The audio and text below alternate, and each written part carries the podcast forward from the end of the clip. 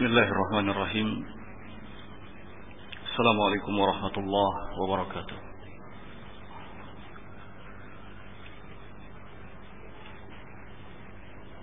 إن الحمد لله نحمده تعالى ونستعينه ونستغفره ونعوذ بالله من سرور أنفسنا وسيئات أعمالنا. من يهده الله فلا مضل له ومن يضلل فلا هادي له. أشهد أن لا إله إلا الله وحده لا شريك له وأشهد أن محمدا عبده ورسوله. يقول ربنا جل وعلا في كتابه الكريم يا أيها الذين آمنوا اتقوا الله حق تقاته ولا تموتن إلا وأنتم مسلمون. يا أيها الناس اتقوا ربكم الذي خلقكم من نفس واحدة وخلق منها زوجها وبث منهما رجالا كثيرا ونساء واتقوا الله الذي تساءلون به والأرحام إن الله كان عليكم رقيبا. يا أيها الذين آمنوا اتقوا الله وقولوا قولا سديدا يصلح لكم أعمالكم ويغفر لكم ذنوبكم ومن يطع الله ورسوله فقد فاز فوزا عظيما. أما بعد فإن أصدق الحديث كلام الله تعالى وخير الهدي هدي محمد صلى الله عليه وعلى آله وسلم. وشر الأمور محدثاتها فإن كل محدثة في دين الله بدعة وكل بدعة ضلالة وكل ضلالة في النار. إخواني في الدين كوم مسلمين رحمكم الله.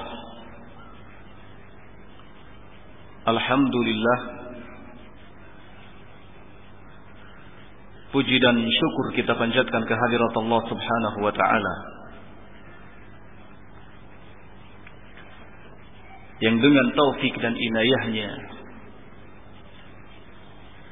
pada pagi hari ini kita dipertemukan di tempat yang mulia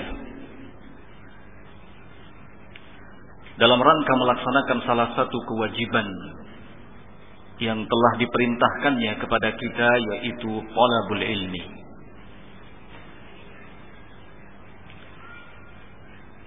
Adapun yang menjadi tema dalam kajian kita kali ini adalah tentang bagaimana membentengi generasi muda dari ideologi yang menyesatkan. Kajian ini kajian yang sangat penting. Mengingat orang-orang kafir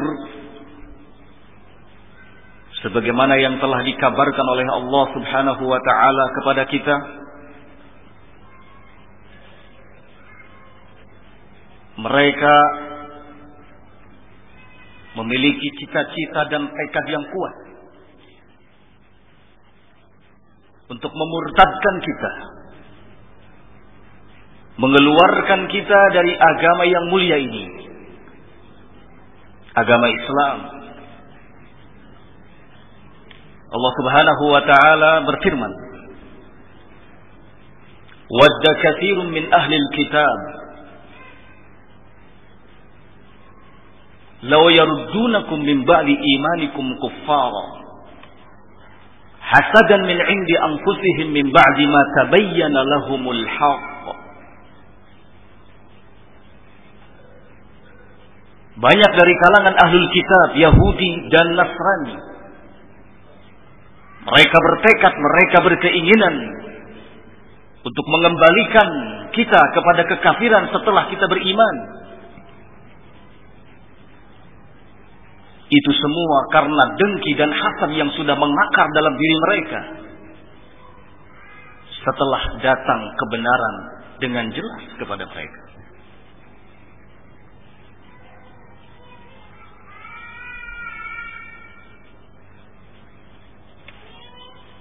Salah satu target dan yang menjadi sasaran mereka adalah generasi muda, kaum muslimin. Mereka tahu bahwa generasi muda adalah generasi yang memiliki peranan yang sangat besar. Generasi muda kaum muslimin adalah merupakan salah satu unsur kekuatan sebuah umat. Dan ini memang sesuai dengan faktanya. Kalau kita melihat sejarah Nabi alaihi salatu wassalam ternyata tidak sedikit dari kalangan para sahabat Rasul alaihi salatu wassalam yang membela beliau, membela Islam, membela sunnah, membela tauhid dari kalangan generasi muda. Sebut saja sahabat Abu Bakar As-Siddiq radhiyallahu taala anhu. Beliau masuk Islam di usia 37 tahun. Sahabat Umar bin Khattab radhiyallahu taala anhu masuk Islam di usia 27 tahun. Sahabat Ali bin Abi Thalib relatif masih muda, sahabat Abdullah bin Mas'ud masih muda. Sahabat Abdurrahman bin Auf masih muda, sahabat Sa'ad bin Zaid masih muda. Sahabat Mus'ab bin Umair masih muda. Semua mereka ada di garda terdepan dalam membela Rasulullah Sallallahu Alaihi Wasallam, membela Sunnah, membela Islam, membela Tauhid. Orang-orang kafir mereka sangat memahami bahwa ini sebuah ancaman. Ini sebuah ancaman yang serius. Sehingga orang-orang kafir terus berupaya merusak generasi muda kaum muslimin.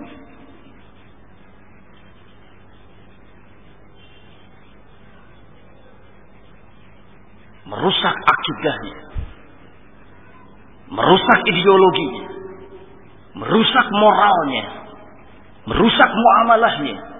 Menjauhkan generasi muda kaum muslimin dari agamanya mendukung berbagai macam ideologi sesat berkembang di negara-negara kaum muslimin.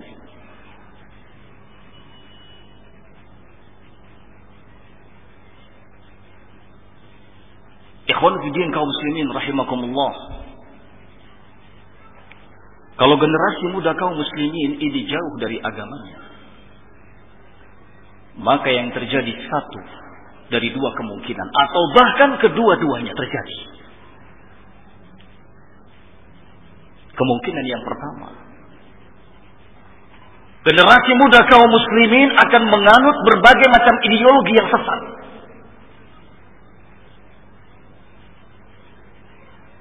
Semacam syiah rafidah.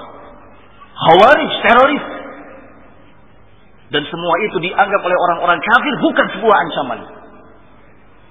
Karena orang-orang syiah, rafidah, hanyalah merupakan kepanjangan dari Yahudi Khawarij teroris hanyalah sebuah alat yang digunakan oleh orang-orang kafir menghancurkan dan mencabik-cabik negara kaum muslimin. Kemungkinan yang kedua adalah generasi muda kaum muslimin mereka terjerembab dalam kubang kemaksiatan dan perbuatan-perbuatan yang keji. Seperti seks bebas, zina, narkoba dan lagi sebagainya.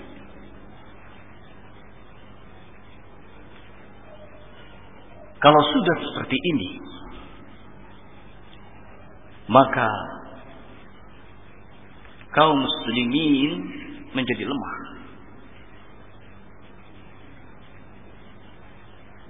Kendati pun secara kuantitas banyak.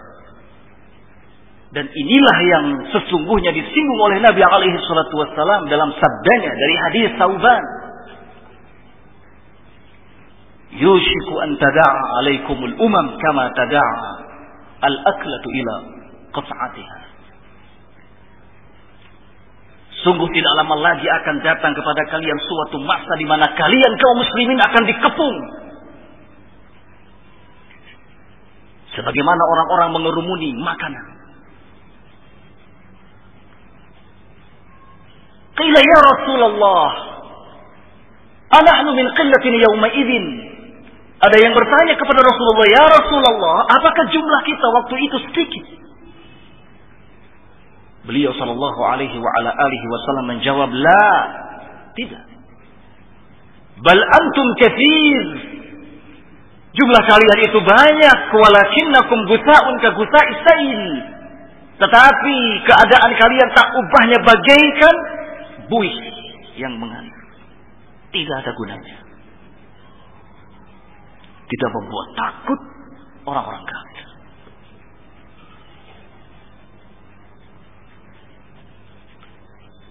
Kalau kaum muslimin sudah lemah seperti ini keadaannya, maka orang-orang kafir dengan mudah akan menancapkan kekuasaannya di negara-negara kaum muslimin. Sedangkan kaum muslimin sendiri mereka terus berselisih dan berpecah belah. Kullu hizbin bima ladaihim farihun. Setiap kelompok merasa bangga dengan kelompoknya. Setiap golongan merasa bangga dengan golongannya. Ideologi-ideologi sesat terus berkembang biak. Dan tidak pernah berhenti.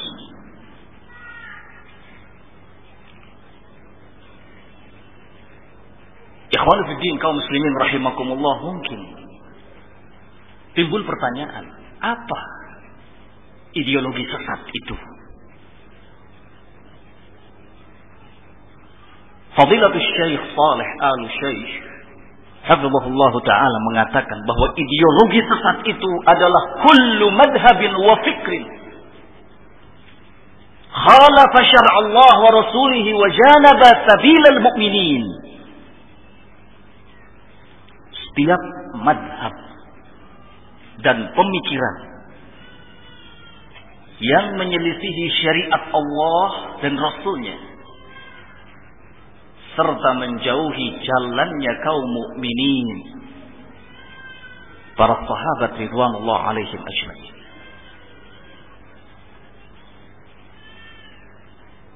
Untuk itu Allah Subhanahu wa taala mengingatkan kita melalui firman-Nya, "Wa may yushaqiqir rasul min ba'di ma tabayyana lahu huda wa yattabi' ghayra sabilil mu'minin nuwallihi ma tawalla wa nuslihi jahannam wa sa'at masira." Barang siapa yang menentang Rasul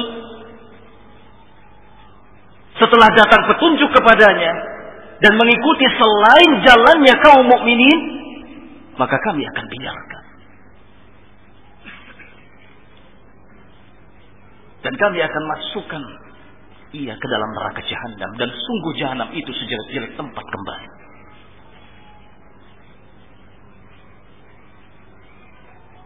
Allah Subhanahu wa taala juga menyatakan dalam firman-Nya falyahdharil ladzina yukhalifuna an amrihi an tusibahum fitnah aw yusibahum azabun alim. Hendaknya takut orang-orang yang menyelisihi perintahnya mereka akan ditimpa fitnah atau azab yang pedih. Sehubungan dengan ayat ini, Imam Ibnu Katsir rahimahullah taala menyatakan dalam tafsirnya, "Ay yukhalifuna amra Rasulillah sallallahu alaihi wa ala alihi wasallam." Alladhi huwa tariquhu wa sabiluhu wa manahijuhu. Yani menyelisihi perintah Rasulullah sallallahu alaihi wa ala alihi wasallam yang merupakan jalannya sunnahnya, ideologinya, metodenya, agamanya.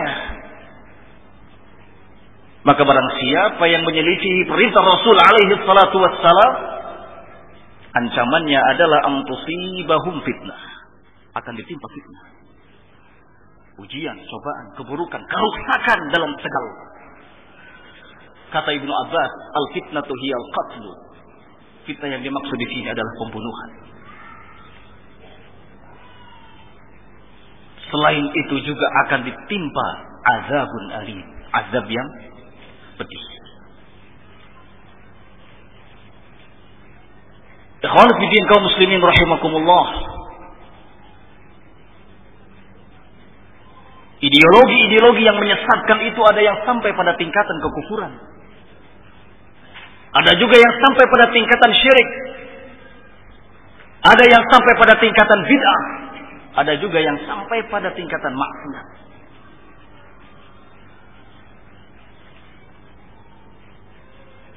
Komunisme, liberalisme, pluralisme, syiah, rafidah adalah ideologi-ideologi kufur yang dengan nyata-nyata memerangi agama Islam.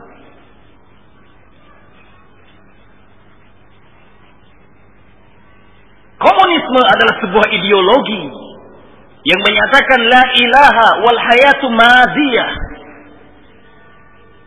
Tidak ada Tuhan, tidak ada pencipta, tidak ada yang diibadahi. Kehidupan dunia ini hanyalah materi.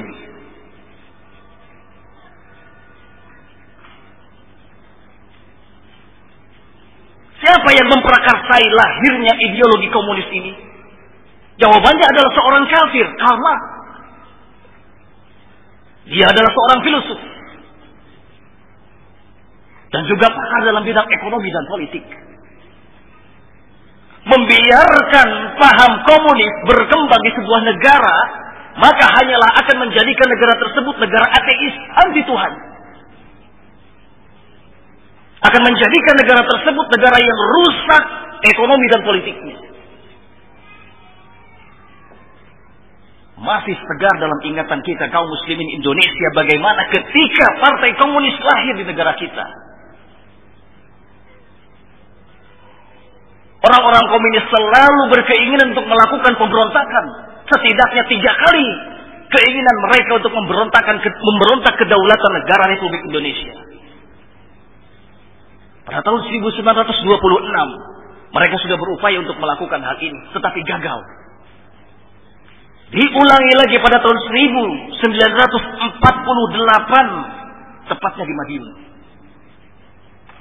Mereka pun mengalami kegagalan yang sama. Hingga akhirnya pada tanggal 30 September 1965, mereka melakukan hal yang sama. Ikhwanuddin, kaum muslimin rahimakumullah, mungkin kita akan mengatakan bahwa orang-orang PKI itu sudah tidak ada. Benar. Tetapi ideologi komunis, ideologi komunis tetap ada dan ini akan melahirkan generasi-generasi komunis yang baru. Ada sebuah pernyataan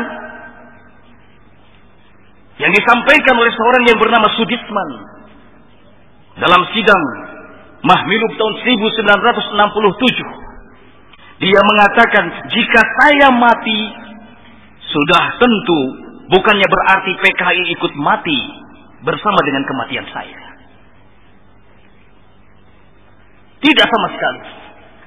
Walaupun PKI sekarang sudah rusak berkeping-keping, saya yakin ini hanya bersifat sementara. Dan dalam proses sejarah, nanti PKI akan tumbuh kembali. Sebab PKI adalah anak zaman yang dilahirkan oleh zaman. Karena itu kita harus waspada terhadap gerakan komunis ini. Jangan dikira gerakan itu selesai. Gerakan itu akan tetap ada seiring dengan keberadaan ideologi komunis. Ada lima hal yang harus kita waspadai dari gerakan komunis itu. Di antaranya yang pertama, ikhwan fidin rahimakumullah, gerakan komunis tidak bisa lepas dengan orang-orang kafir dan negara-negara kafir. Artinya, hubungan mereka dengan orang-orang kafir itu terus intens dijalankan. Seperti negara Belanda, Rusia, Cina, dan negara-negara lainnya. Ini hal yang harus kita waspadai. Pertama. Kemudian yang kedua,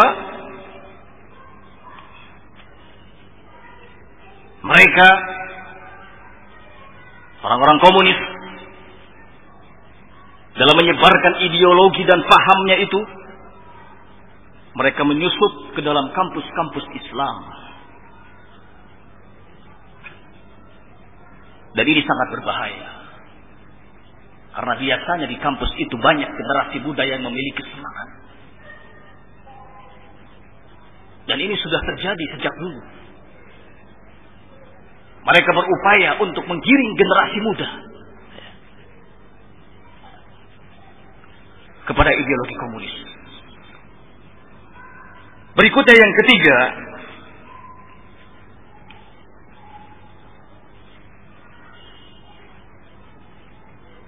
orang-orang komunis mereka senantiasa melakukan teror politik.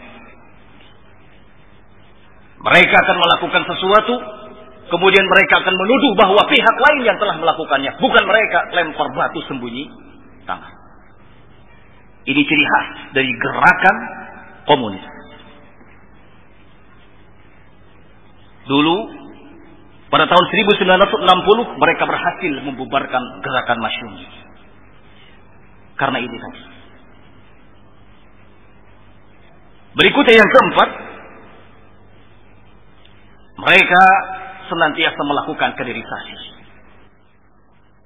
Karena kaderisasi inilah maka ideologi komunis tidak mati. Dan para penerus dari gerakan ini akan terus bermunculan. Kemudian yang terakhir adalah regenerasi. Mereka akan berupaya terus membangkitkan semangat komunisme. Bahkan pada tanggal 30 Maret kemarin mereka sudah melakukan deklarasi komunis. Siapa yang memprakarsai deklarasi tersebut? Ternyata yang memprakarsainya adalah Dipa bin Aidit. Bahkan nanti kabarnya pada bulan Desember, uh, September, mereka pun akan melakukan deklarasi yang lebih besar lagi. Ini satu sinyal bahwa partai komunis di negara kita belum mati. Tetap eksis. Dan ini sekali lagi yang harus kita waspadai.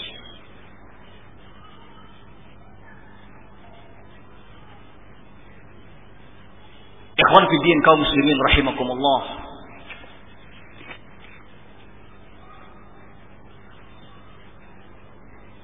Liberalisme.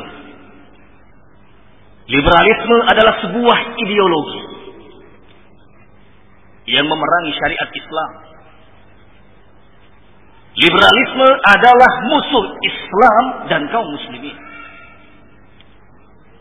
Liberalisme memiliki keyakinan bahwa agama dengan kehidupan bermasyarakat itu terpisah.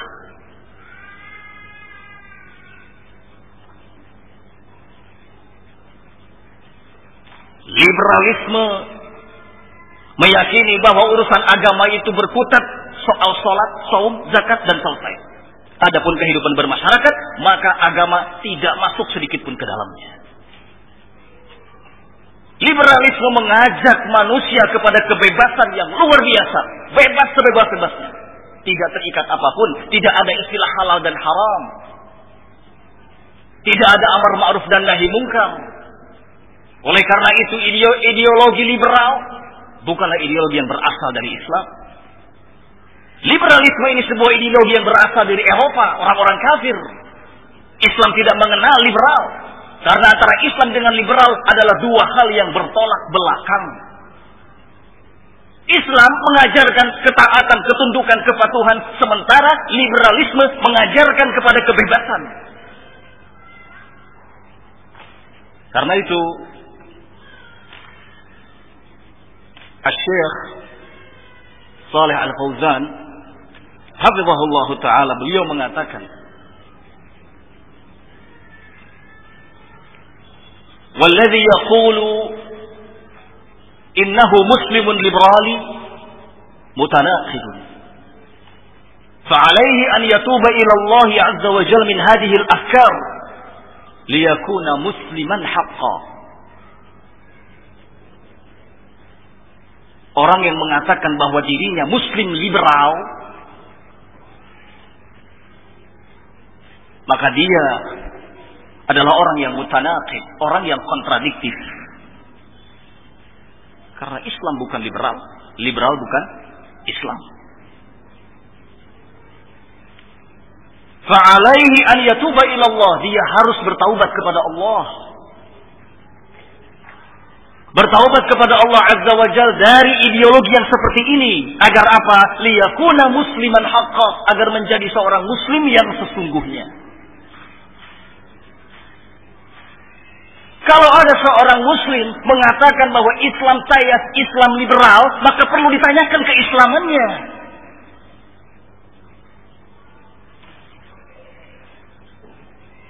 Bagaimana tidak dikatakan demikian? Pemimpin Islam liberal Ulil Amsar Abdallah dengan terang-terangan mengatakan bahwa saya tidak percaya kepada hukum Tuhan.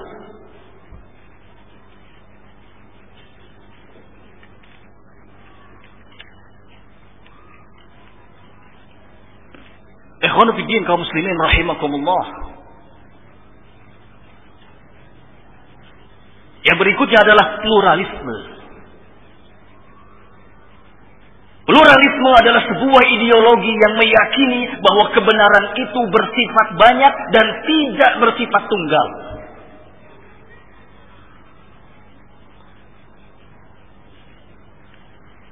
Orang yang sudah teracuni ideologi pluralis, dia akan mengatakan kalau Anda bertanya kepada saya tentang apa agama saya, maka saya tidak perlu menjawabnya. Karena yang terpenting bagi saya adalah bahwa saya percaya kepada adanya Tuhan.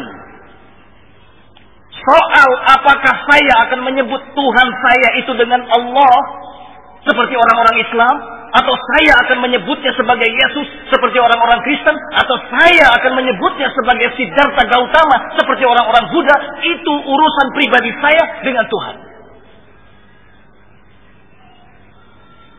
Inna lillahi wa inna ilaihi raji'un.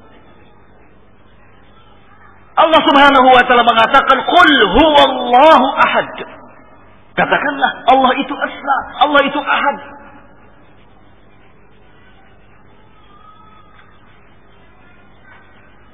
Ayat ini turun ketika orang-orang musyrikin datang kepada Nabi alaihi salatu. Mereka mengatakan, "Ya Muhammad, siflana rabbak." Wahai Muhammad, tolong tunjukkan seperti apa Tuhanmu itu. Turunlah firman Allah, "Qul huwallahu ahad." Katakan kepada mereka bahwa Allah adalah Esa. Allah adalah Ahad. Tidak ada Tuhan yang lain. Semua kaum muslimin harus mengatakan bahwa Tuhannya adalah Allah. Rabb, ilah,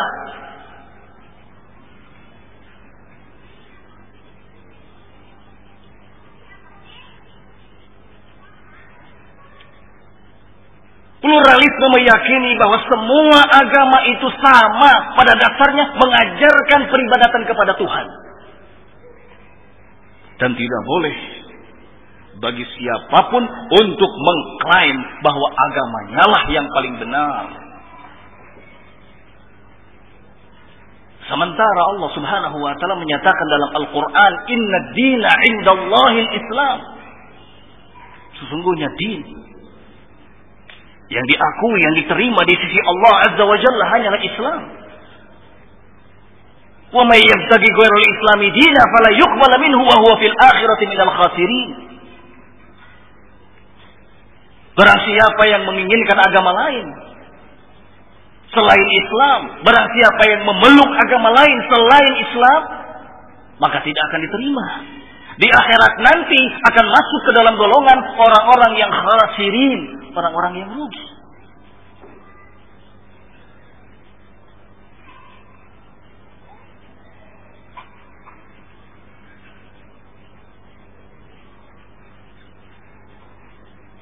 Ikhwanu fi din. Kaum muslimin rahimakumullah. Syiah, Rafidah adalah sebuah ideologi yang disusupkan ke dalam Islam yang dibawa oleh seorang Yahudi yang berpura-pura masuk Islam Abdullah bin Sabah.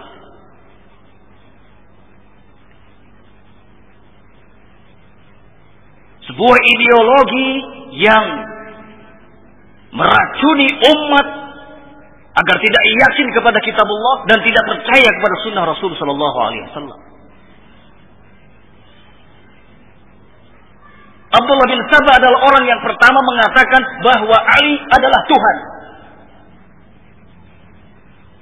Syiah Rafidah mengkafirkan para sahabat Rasul sallallahu alaihi wasallam. Syiah Rafidah mereka mendiskreditkan Nabi alaihi salatu wasallam. Syiah Rafidah mereka mengkafirkan istri-istri Nabi alaihi salatu wasallam. Mereka mengatakan bahwa istri-istri Nabi ini tidak termasuk ke dalam ruang lingkup Ahlul Bait sallallahu alaihi wasallam. Mereka menyaksikan Al-Quran. Mereka mengkritik hadis-hadis Nabi alaihi salatu wassalam. Ikhwanudin rahimakumullah. Kalau sebuah negara membiarkan ideologi-ideologi yang sudah disebutkan tadi, maka sungguh negara tersebut diambang kerusakan dan kehancuran.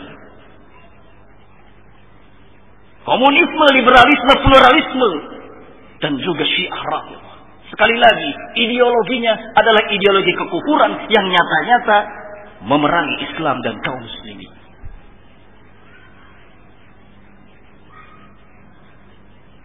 Ikhwan fidin kaum muslimin rahimakumullah.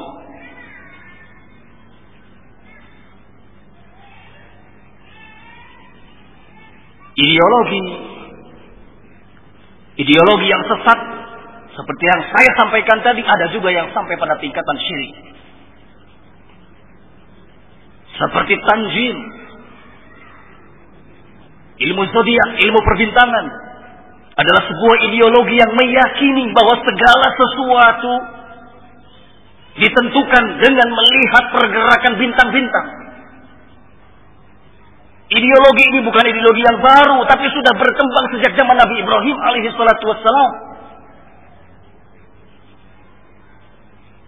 Kemudian seperti sihir, seperti perdukunan dan yang lainnya yang semua ini nyata-nyata merupakan bentuk kesyirikan akbar, kesyirikan yang besar. Dan para ulama mengatakan bahwa ideologi yang paling berbahaya adalah ideologi syirik. Karena Allah Subhanahu wa taala menyatakan dalam firman-Nya, "Innahu may yusyrik billah faqad harramallahu alaihi jannah." Barang siapa yang berbuat syirik kepada Allah Subhanahu wa taala maka sungguh Allah telah haramkan baginya surga.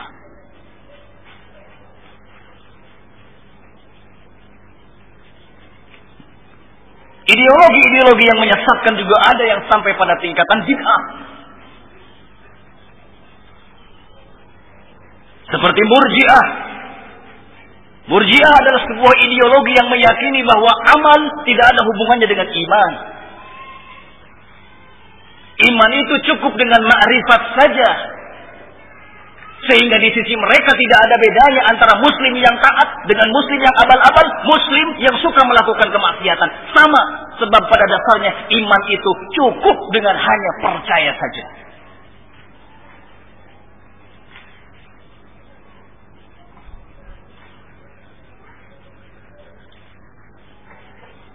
Selain murjiah, seperti qadariyah, Qadariyah adalah sebuah ideologi yang menolak takdir.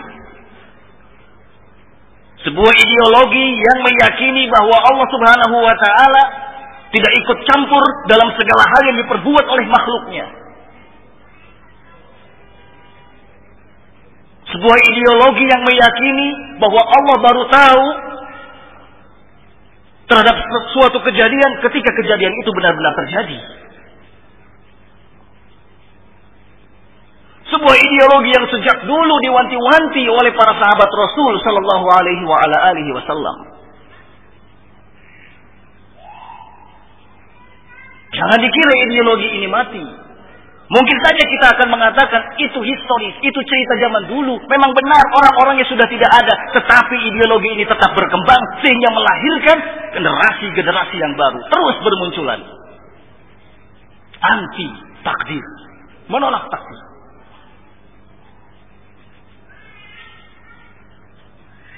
Juga seperti Jahmiyah. Jahmiyah adalah sebuah ideologi yang meyakini bahwa Allah itu ada dan selesai. Tidak perlu diyakini Allah punya nama, Allah punya sifat. Allah mawjudun mutlak bi syartil itlaq. Allah itu ada, selesai. Tidak perlu kita berbicara tentang nama-nama Allah. Tidak perlu kita berbicara tentang sifat-sifat Allah. Padahal Allah menyatakan dalam Al-Quran, Walillahil asma'ul husna, fad'u biha. Allah itu mempunyai nama-nama yang husna. Berdoalah kamu dengannya melalui nama-nama tersebut.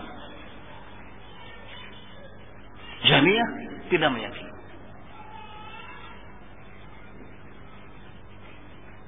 Jangan dikira Jahmiyah sudah mati.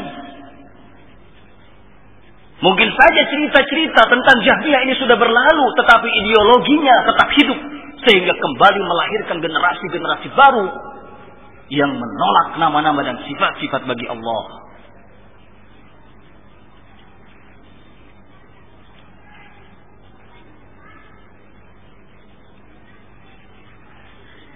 Kemudian seperti Khawarij. Khawarij adalah sebuah ideologi yang meyakini kafirnya orang yang melakukan dosa besar.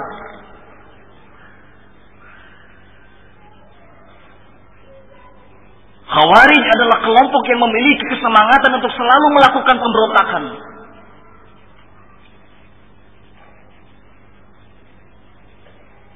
Kemudian juga seperti sufisme. Sufisme adalah sebuah ideologi yang meyakini bolehnya berdoa kepada selain Allah. Bolehnya meminta sesuatu kepada selain Allah. Kepada para anbiya, kepada orang-orang soleh, kepada malaikat dan yang lainnya. Sufisme adalah sebuah ideologi yang meyakini bahwa ada perkara-perkara yang bisa mengatur alam semesta ini selain Allah. Ada abdal, ada autab, ada aulia. Mereka mengatakan bahwa abdal ini adalah satu di antara tujuh orang yang saleh yang dia lenyap, tidak diketahui keberadaannya di mana. Orang-orang sufi meyakini bahwa abdal ini mampu mengatur alam semesta. Berserikat bersama dengan Allah subhanahu wa ta'ala. Aktab adalah sebuah tempat di mana Allah subhanahu wa ta'ala melihat makhluknya. Aulia menurut mereka adalah orang-orang yang sudah bisa mencapai tingkatan kesempurnaan sehingga tidak ada lagi kewajiban baginya untuk melakukan beban syariat.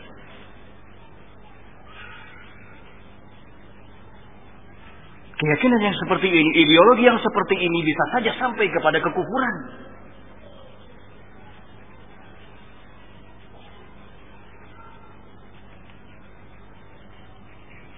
Ikhwan bidin kaum muslimin rahimakumullah.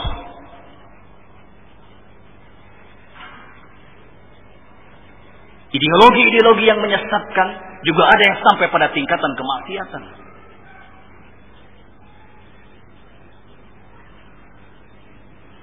Seperti orang-orang yang menganut seks bebas.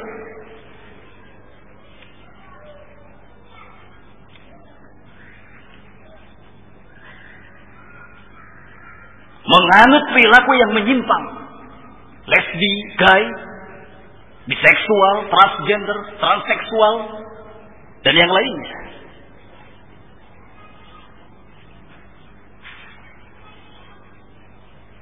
Ikhwanufidin rahimakumullah penting untuk kita ketahui.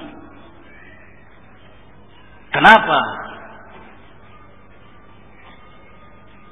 Ideologi-ideologi yang menyesatkan ini terus tumbuh subur di negara-negara kaum muslimin.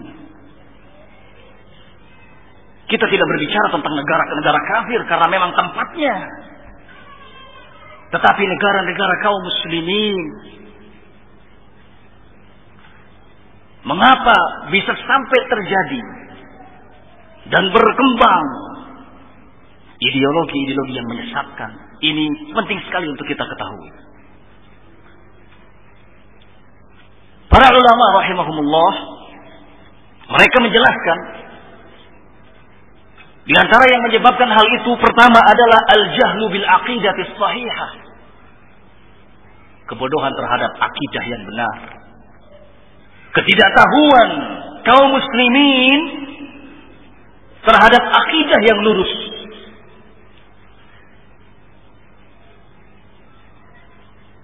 Tidak ada kesemangatan dari mereka untuk mempelajari dan mengamalkannya. Tidak ada perhatian sama sekali terhadap urusan-urusan akidah, urusan-urusan keyakinan. Sampai-sampai tidak sedikit di kalangan kaum muslimin yang tidak mengerti tentang apa itu akidah. Tidak mengerti apa saja yang bisa menggugurkan akidah. Tidak tahu akidah-akidah apa saja yang bertolak belakang dan menyelisih akidah Islam. Sahabat Umar bin Khattab radhiyallahu taala anhu beliau mengatakan innama tanqusu ural Islam urwatan urwatan idza nasha'a fil Islam man la ya'rifu jahiliyah. Sesungguhnya tali ikatan Islam itu akan putus seutas demi seutas. Apabila di dalam Islam tumbuh, berkembang orang-orang yang tidak mengerti jahiliyah. Tidak mengerti kejelekan, tidak tahu hal-hal yang bisa membahayakan agamanya. Maka kajian-kajian seputar ideologi sesat adalah kajian-kajian yang penting. Tujuannya agar kita bisa menghindar, agar kita bisa menyelamatkan diri dan menyelamatkan kaum muslimin dari ideologi tersebut. Tidak hanya sekedar wawasan, tidak hanya memperkaya hasanah, tetapi lebih dari itu mengetahui ideologi-ideologi sesat agar kita bisa selamat dan bisa melindungi kaum muslimin dari hal tersebut. Arabtu syarra la li syarri. Aku tahu kejelekan bukan untuk supaya terjun dan terjerumus ke dalam kejelekan itu. Akan tetapi dalam rangka menjaga diri darinya. Man lam ya'rifu syarra minal khair yaqa karena orang yang tidak tahu kejelekan dari kebaikan, maka dia akan masuk terjerumus ke dalam kejelekan itu.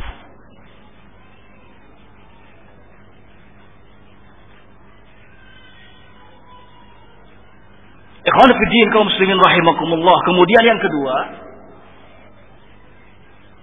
yang kedua adalah at-ta'assub lima alaihi al-aba wal ajdad.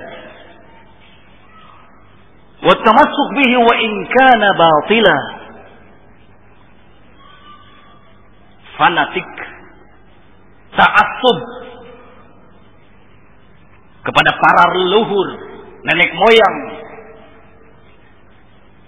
dan berpegang teguh kepada pemahamannya walaupun batin.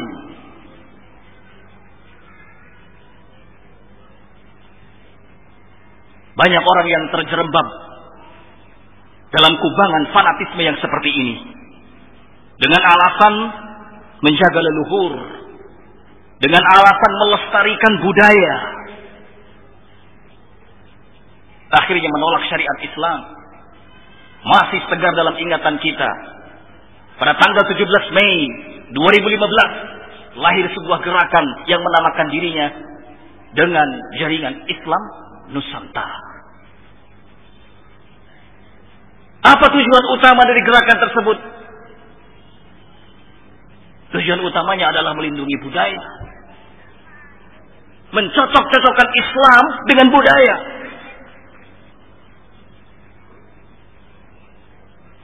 Sungguh ada kemiripan gerakan jaringan Islam Nusantara ini dengan Islam liberal.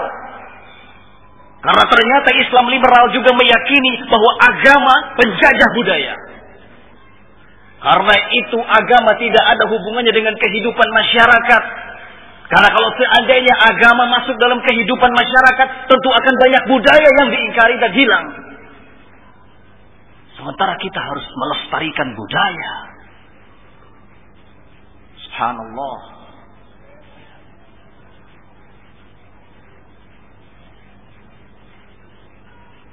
Inilah ikhwan fiddin kaum muslimin rahimakumullah yang menyebabkan semakin tumbuh suburnya ideologi yang menyesatkan di tengah-tengah kaum muslimin. Hilang perhatian kaum muslimin terhadap ajaran Islam yang sesungguhnya. Bagaimana bisa Islam dicocok-cocokkan dengan budaya? Justru Islam itu mengatur budaya. Jika ada budaya yang bertolak belakang dengan ajaran Islam, maka ditolak. Tidak boleh ada. Islam tidak memerangi budaya.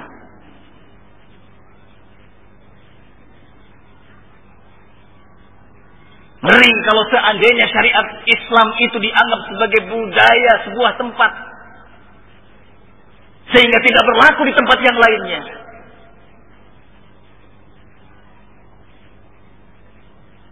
Sementara Rasulullah Shallallahu Alaihi Wasallam yang membawa risalah Islam, mendakwahkan Islam ini untuk seluruh manusia tanpa terkecuali,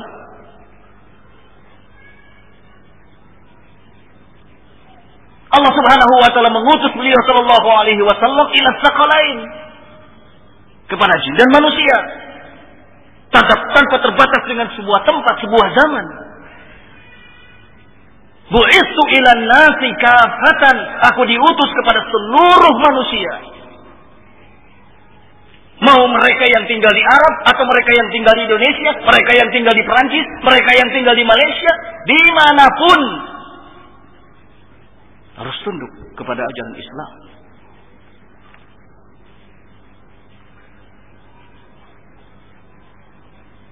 Dengan dalih menjaga budaya akhirnya mengatakan bahwa Islam kita Islam Indonesia bukan Islam Arab. Subhanallah. Pernyataan yang begitu lancang.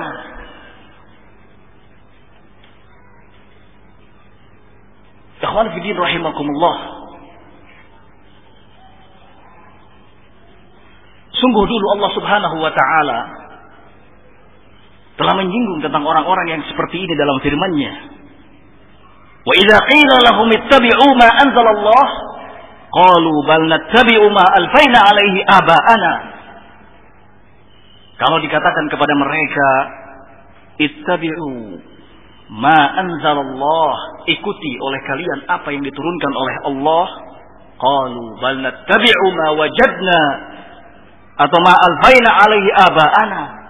Mereka mengatakan kami akan mengikuti apa yang telah diajarkan oleh para leluhur kami. Kami adalah orang-orang yang melestarikan budaya kami. Coba. Ya. Disinggung oleh Allah Subhanahu wa taala tentang keberadaan mereka. Karena itu kita harus waspada. Sebab yang ketiga adalah at-taqlidul a'ma fanatik buta. Bi akhri aqwalin nas fil aqidah min ghairi ma'rifati daliliha. Fanatik buta. Kepada salah satu pernyataan yang diungkapkan oleh tokoh tokoh agama tanpa diketahui dalilnya.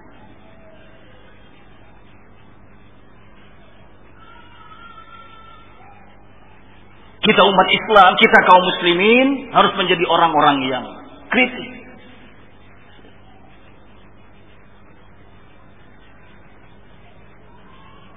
Jangan terlalu terpana dengan label ketokohan seseorang.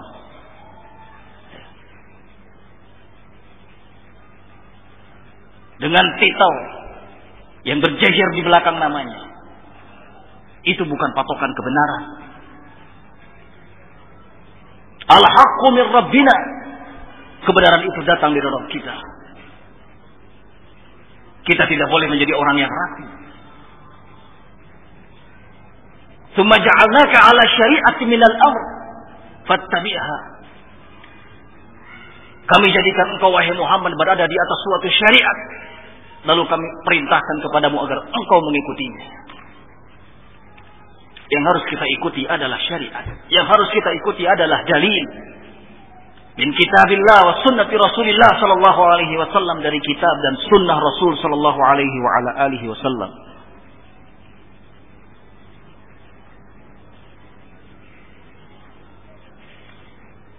Kenapa banyak dari generasi muda yang mereka tertipu hingga kemudian menganut ideologi yang sesat Salah satu penyebabnya adalah ini.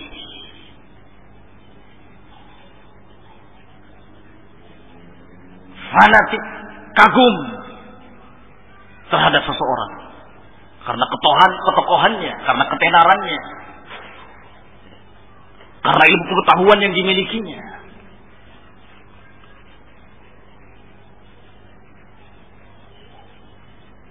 Padahal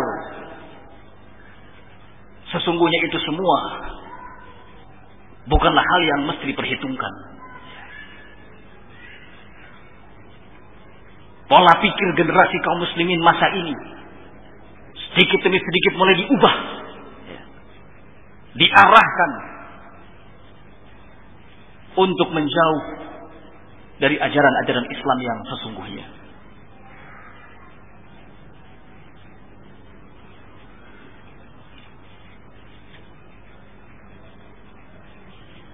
Ikhwan fillah kaum muslimin rahimakumullah.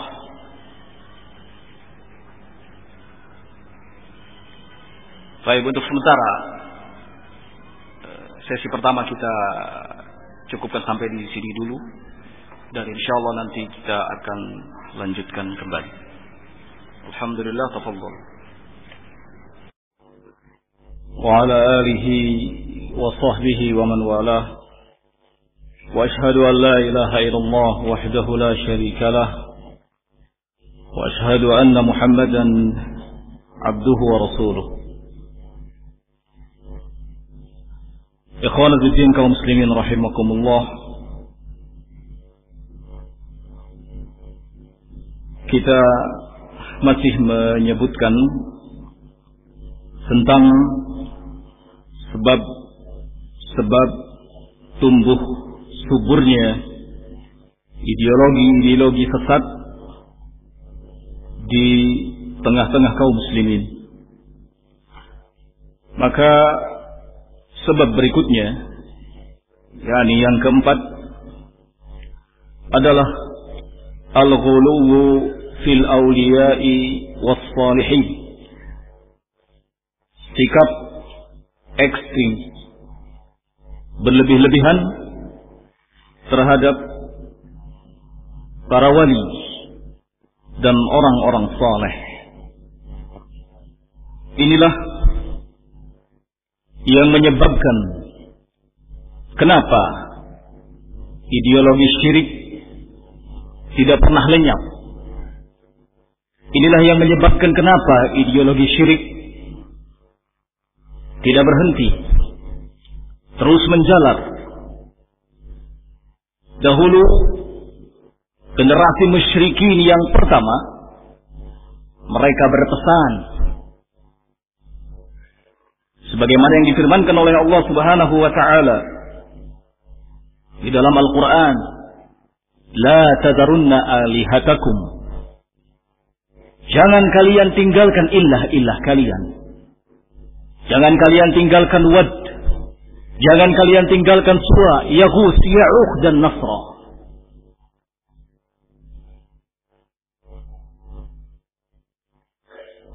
Inilah pesan generasi musyrikin yang pertama. Berpesan agar jangan meninggalkan pengagungan terhadap orang-orang saleh dan para wali. Ikhwan fillah rahimani wa rahimakumullah jami'an.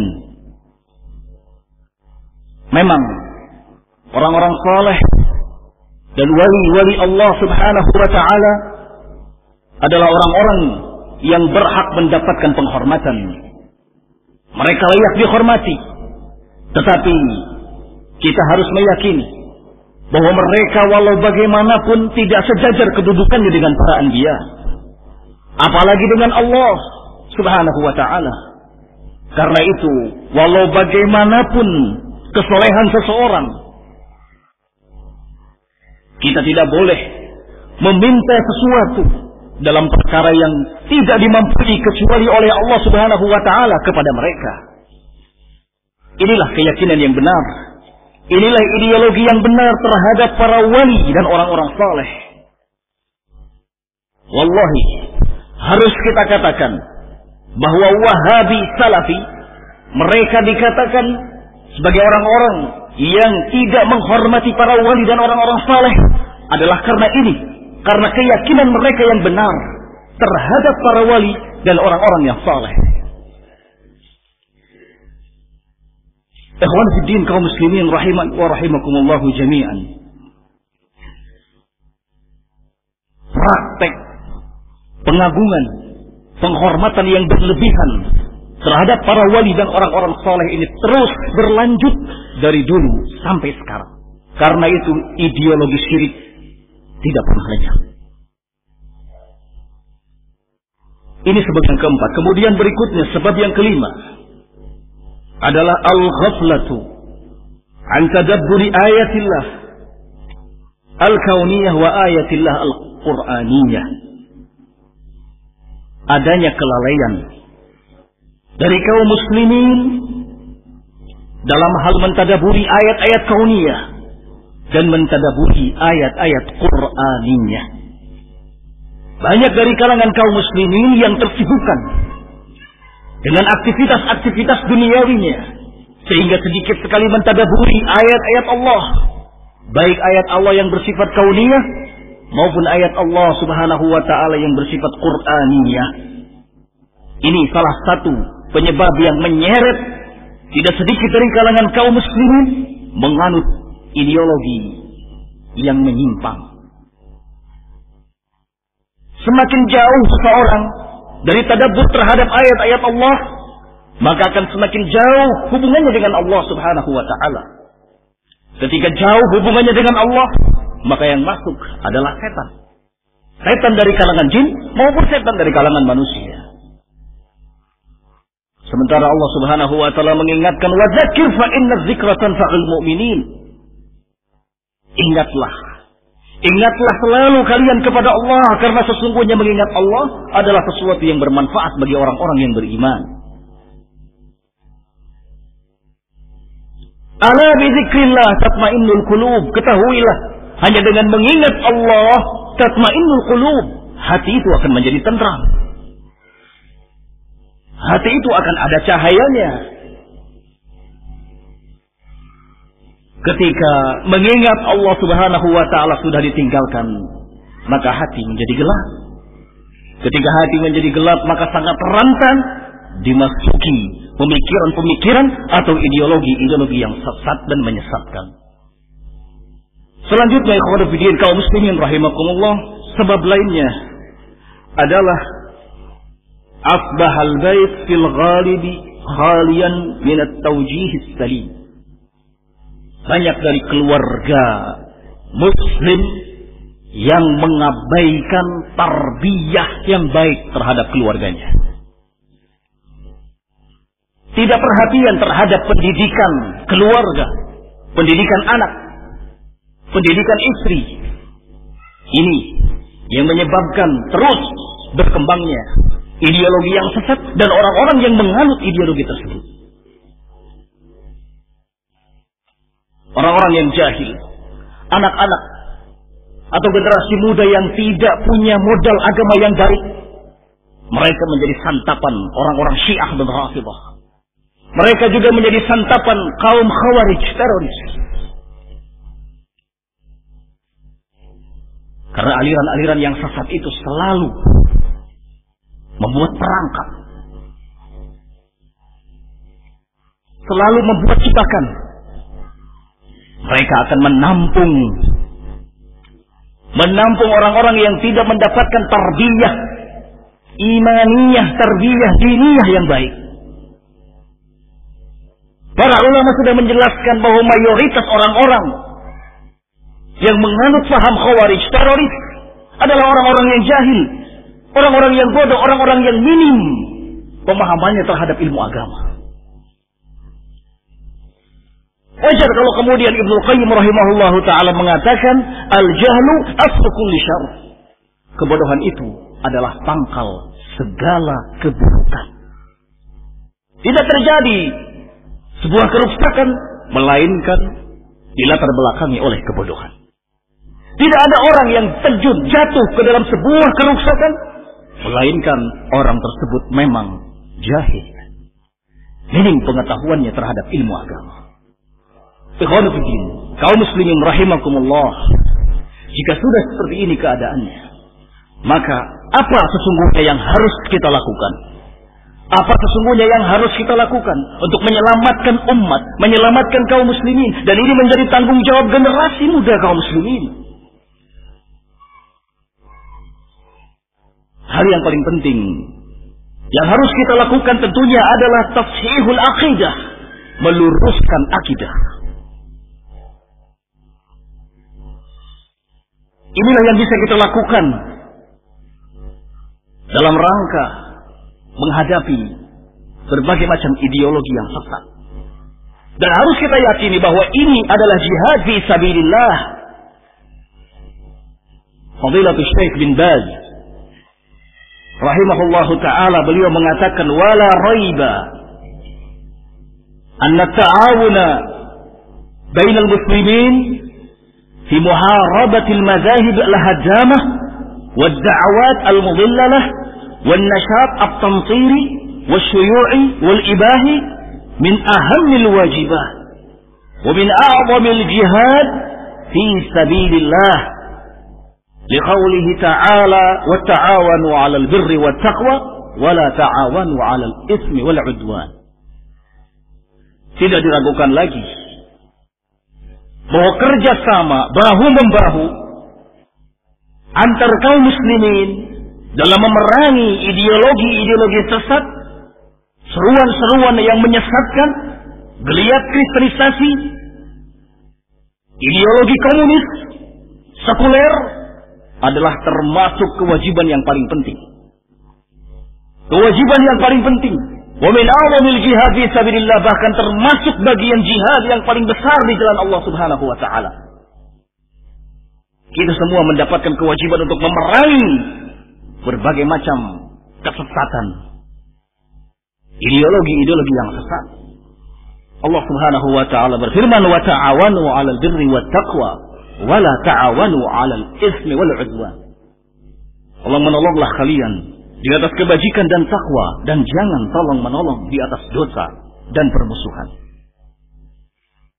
Ikhwan kaum muslimin, dasar-dasar dari akidah yang sahihah, akidah yang lurus itu di antaranya pertama meliputi keimanan.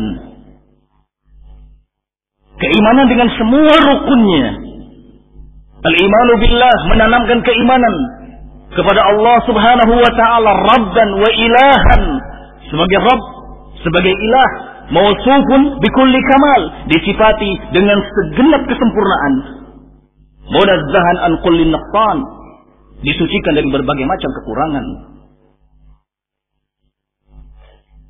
Keimanan kepada malaikat.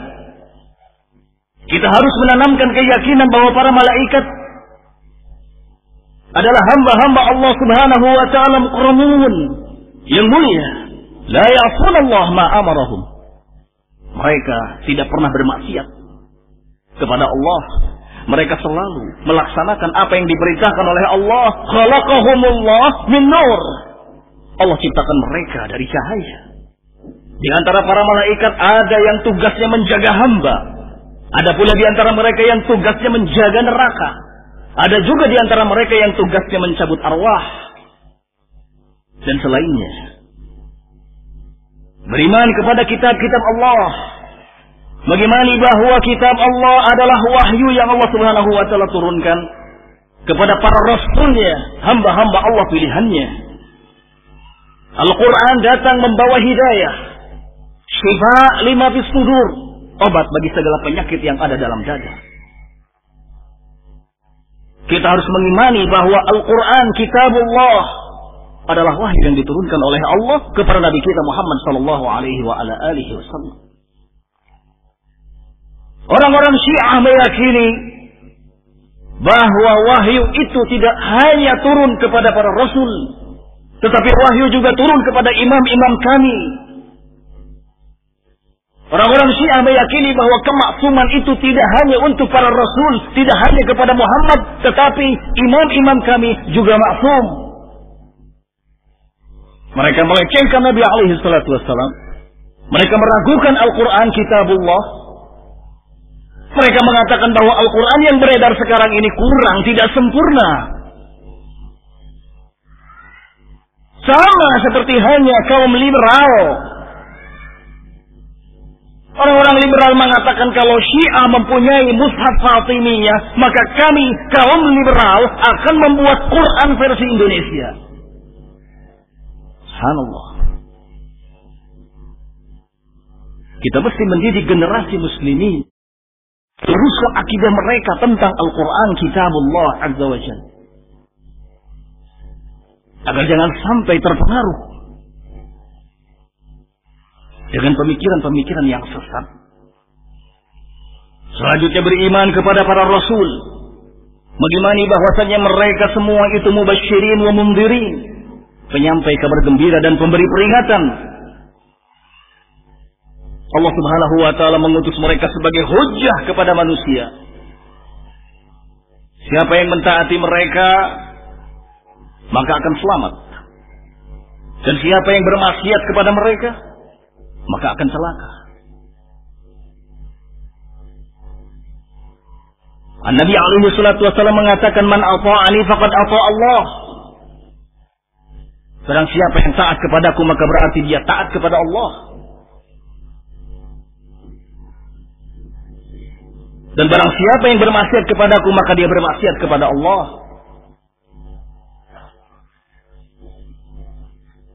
Orang-orang liberal mengatakan bahwa jika keberadaan Tuhan itu sesuatu yang diragukan, tidak bisa dibuktikan, maka diutusnya Rasulullah Shallallahu Alaihi Wasallam untuk mengukuhkan perkara ini adalah sesuatu yang sia-sia.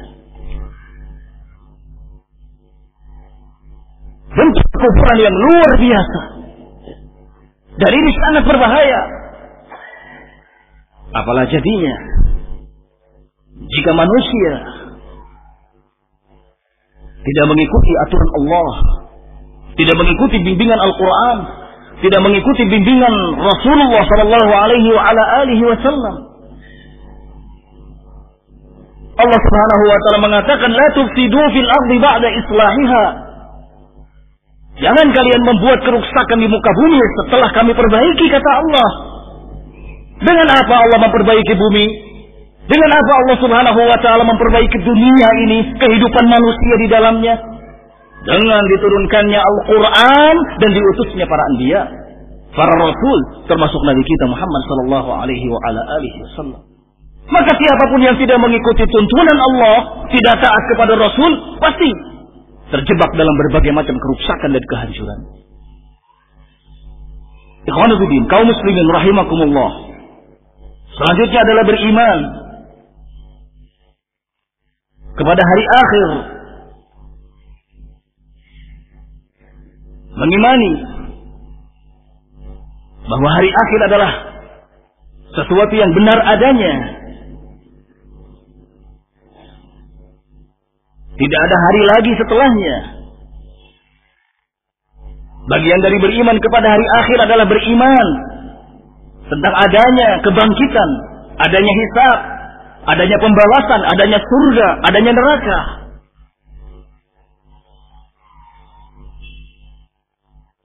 Ideologi komunis tidak mengimani sama sekali hal ini. Allah Subhanahu wa taala menyatakan namutu wa nahya wa ma yuhlikuna illa jahr.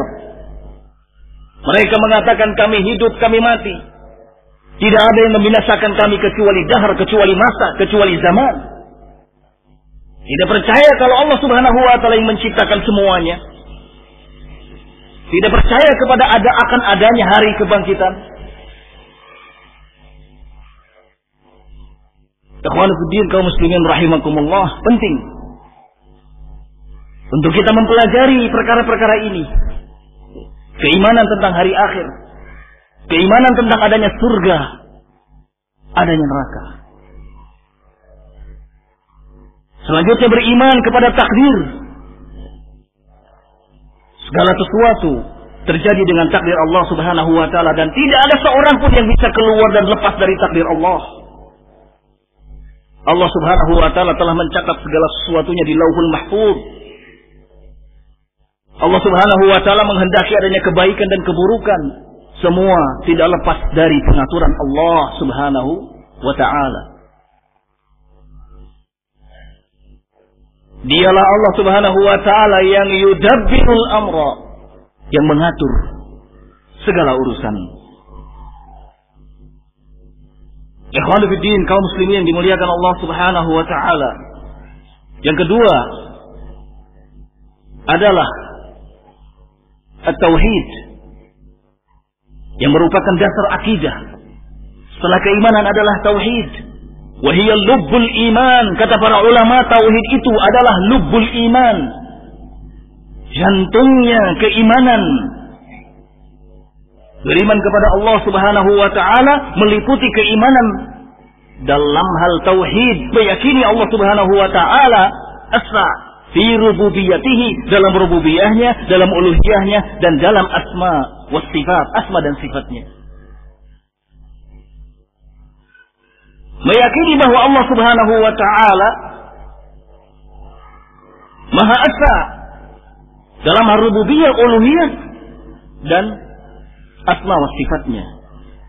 Maka seorang mukmin tidaklah dikatakan beriman sampai dia meyakini bahwa Allah Rabbu kulli syai. Rabb segala sesuatu.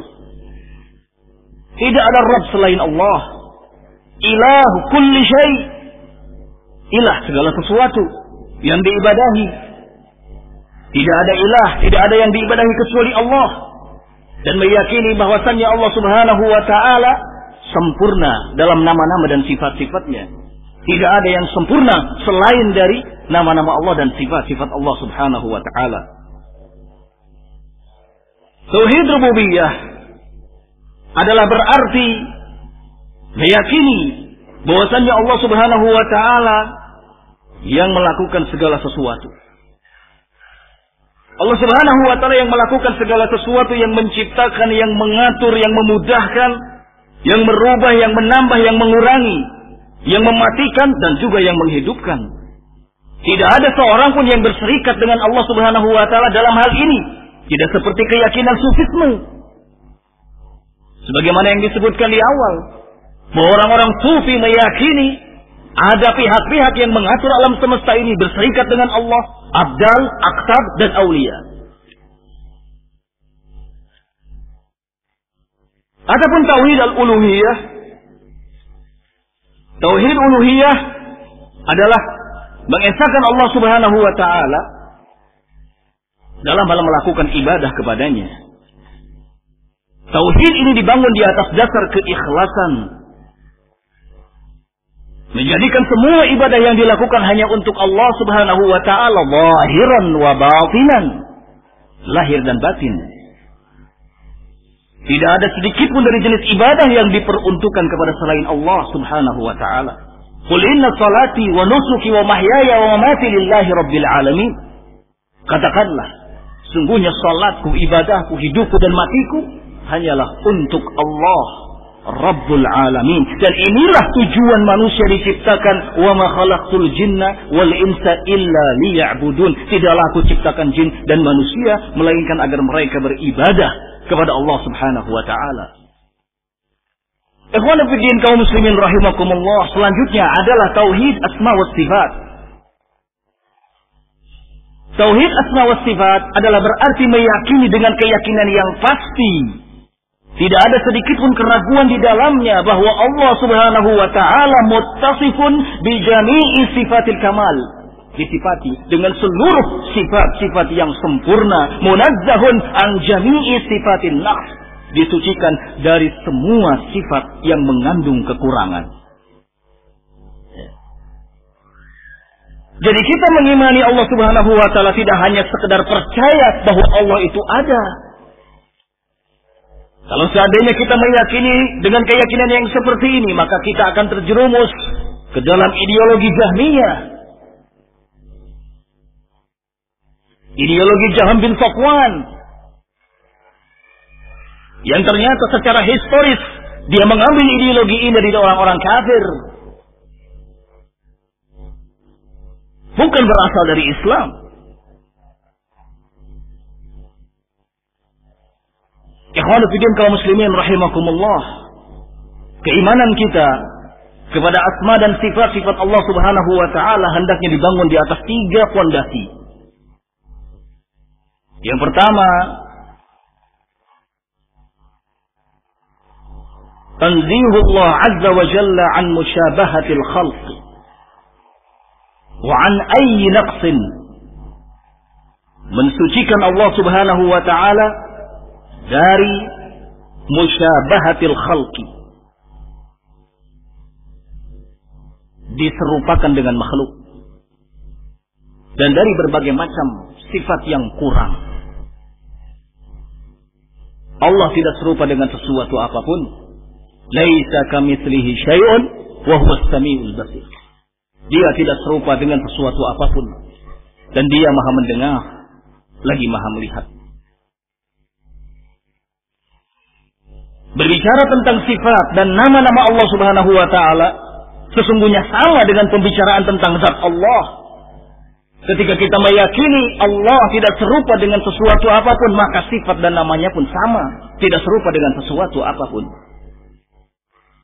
Yang kedua, al-imanu bi asma wa sifat as-sabitah fil kitab was sunnah.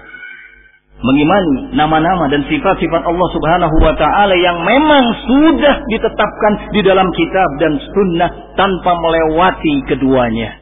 Dan inilah yang diyakini oleh para imam, Imam Ahmad, Imam Syafi'i, Imam Malik dan yang lainnya. Kita menetapkan nama-nama dan sifat-sifat bagi Allah Subhanahu wa taala sesuai dengan apa yang telah Allah tetapkan sendiri dalam kitabnya ataupun ditetapkan oleh Rasul sallallahu alaihi wasallam melalui sabdanya. Kita tidak boleh melewati Al-Qur'an dan As-Sunnah. Inilah ideologi yang benar terhadap nama-nama dan sifat-sifat Allah Azza wa Jal. Dan harus lagi-lagi kita katakan bahwa Wahabi Salafi ketika dituduh sebagai orang yang memiliki ideologi mujassim, mujassim itu artinya adalah meyakini bahwa Allah memiliki fisik, adalah karena keyakinan mereka yang benar. Karena itu tuduhan tersebut tuduhan yang salah. Tuduhan yang salah alamat. Tuduhan yang tidak benar. Karena menetapkan Allah subhanahu wa ta'ala sesuai dengan apa yang sudah diterangkan dalam Alkitab dan As-Sunnah adalah ideologi yang benar. Inilah ideologi para imam, para ulama, para sahabat ridwanullah alaihim ajmain. Kemudian yang ketiga adalah qat'us tama' an idraki kaifiyati hadhihi sifat. Tidak berambisi dan tamak untuk mengikuti atau untuk mengetahui visualisasi dari sifat-sifat Allah Azza wa Jalla. Karena kita tidak boleh menetapkan sifat Allah dengan visualisasi, dengan kaifiyah, dengan bentuk. La kaifiyah, tidak ada kaifiyah.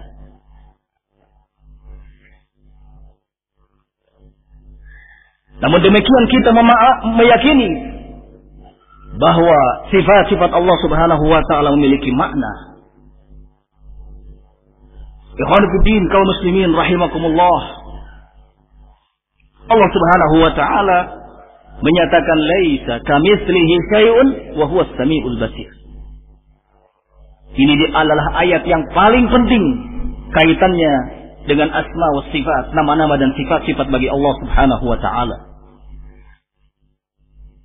Dasar yang ketiga dari dasar akidah yang benar adalah tentang al-wala wal bara.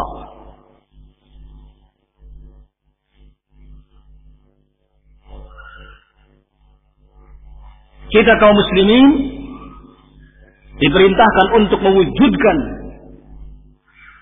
akidah al-wala wal bara dalam kehidupan kita. Agar dengan itu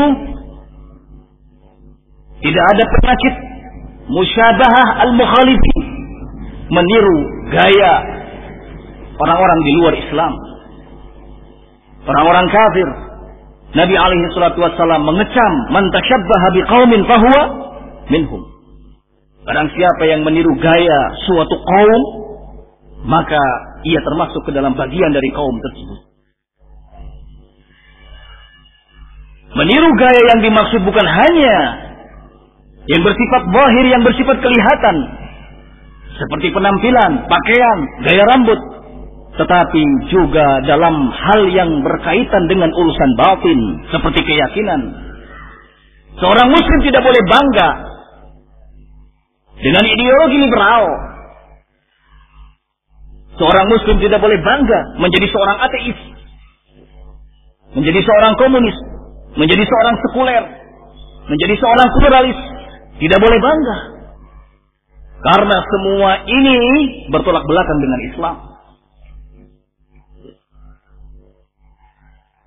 Semuanya ideologi kufur. Hanya orang-orang kafir yang menganutnya. Karena itu penting bagi kita kaum muslimin menanamkan akidatul wala wal bara dengan baik.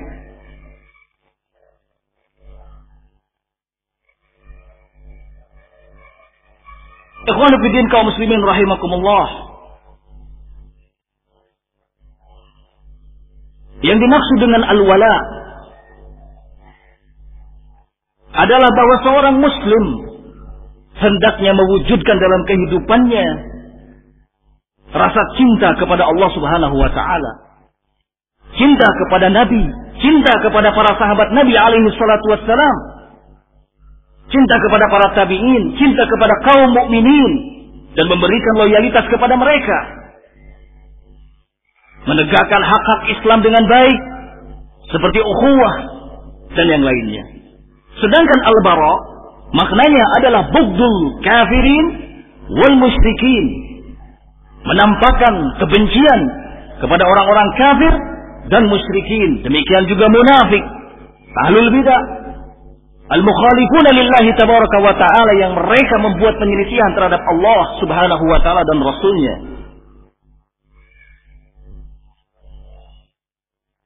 Sungguh Nabi alaihi salatu wassalam telah menjadikan wala dan bara sebagai awsat oral Islam. Tali ikatan Islam yang paling kuat. Inna awsaqa oral Islam al-hub fillah wal fillah. Sesungguhnya tali ikatan Islam yang paling kuat adalah cinta karena Allah dan benci karena Allah. Inilah al-wala wal bara. Allah Subhanahu wa taala menyatakan dalam firman-Nya, "Wal mu'minun wal mu'minat ba'dhum awliya'u ba'dhin." Kaum muminin yang laki-laki dan muminin yang wanita sebagian mereka adalah menjadi penolong bagi sebagian yang lainnya. Ya'muruna bil ma'ruf wa yanhauna 'anil munkar. Mereka menyuruh kepada yang ma'ruf, mencegah dari perbuatan yang mungkar. Wa yuqimuna shalah, mereka menegakkan salat, wa yu'tuna zakah, mereka menunaikan zakat, wa yuti'una Allah wa rasulah. Mereka menampakkan ketaatan kepada Allah dan Rasulnya. Kemudian kata Allah, ulaika sayarhamuhumullah. Mereka adalah orang-orang yang akan disayangi, dikasihi oleh Allah. Innallaha azizun hakim. Sesungguhnya Allah subhanahu wa ta'ala maha mulia, lagi maha bijaksana. Maka jika kita ingin mendapatkan rahmat Allah, terlindungi dari berbagai macam kerusakan, ideologi-ideologi yang sesat dan menyesatkan, upaya yang bisa kita lakukan di antaranya adalah mewujudkan wala dan bara dengan benar. Menampakkan rasa cinta yang sempurna kepada Allah dan Rasulnya dan kaum mukminin. Ikhwanu fiddin, kaum muslimin rahimani wa rahimakumullahu jami'an.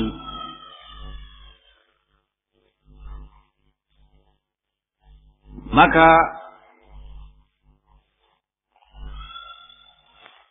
penting bagi kita generasi muda kaum muslimin untuk kembali kepada agama kita yang lurus.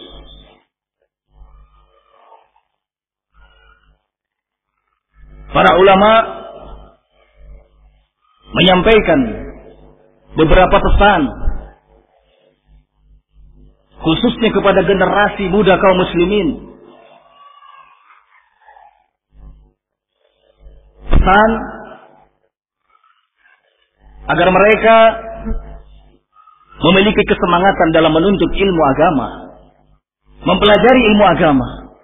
Karena itu adalah kewajiban yang utama Menuntut ilmu agama adalah merupakan bentuk takarrub mendekatkan diri kepada Allah Subhanahu wa taala di masa ini yang paling afdol, yang paling utama. Talabul ilmi fardhatun ala kulli muslimin. Menuntut ilmu adalah wajib bagi setiap muslim. Orang-orang yang jahil, orang-orang yang bodoh tidak akan bisa memberikan manfaat apa pun terhadap umat. Umat tidak akan bisa mengambil manfaat dari generasi muda yang jahil terhadap ilmu agama.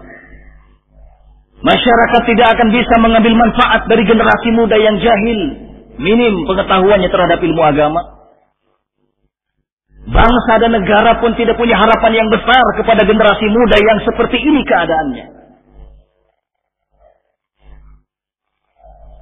Sebaliknya umat memiliki harapan besar ketika mereka memiliki generasi muda yang tangguh dan kuat dalam hal pemahaman terhadap ilmu agamanya.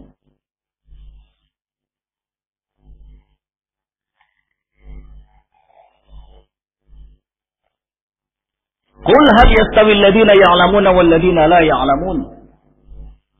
Allah Subhanahu wa taala sudah mengingatkan bahwa orang yang berilmu itu tidak sama dengan orang yang bodoh. Apakah sama antara orang-orang yang mengetahui dengan orang-orang yang tidak mengetahui? Dengan ilmu generasi muda menjadi kuat. Karena kekuatan itu tidak hanya lahir dari semangat. Justru kekuatan akan lahir dari pengetahuan, dari ilmu. Allah Subhanahu wa taala memuji pemuda Kahfi, "Innahum fityatun amanu bi rabbihim wa huda." Mereka adalah para pemuda yang beriman kepada Allah Subhanahu wa taala hingga kami tambahkan petunjuk kepada mereka. Allah Subhanahu wa taala memberikan pujian bahkan menempatkan para pemuda di tempat yang spesial di akhirat.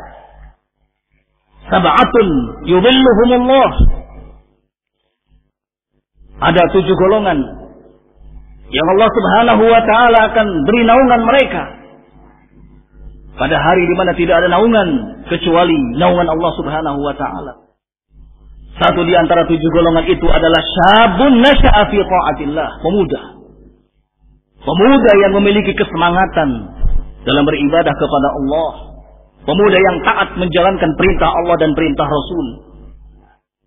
Kita tidak memiliki harapan yang besar terhadap pemuda-pemuda yang menghabiskan waktunya di jalanan.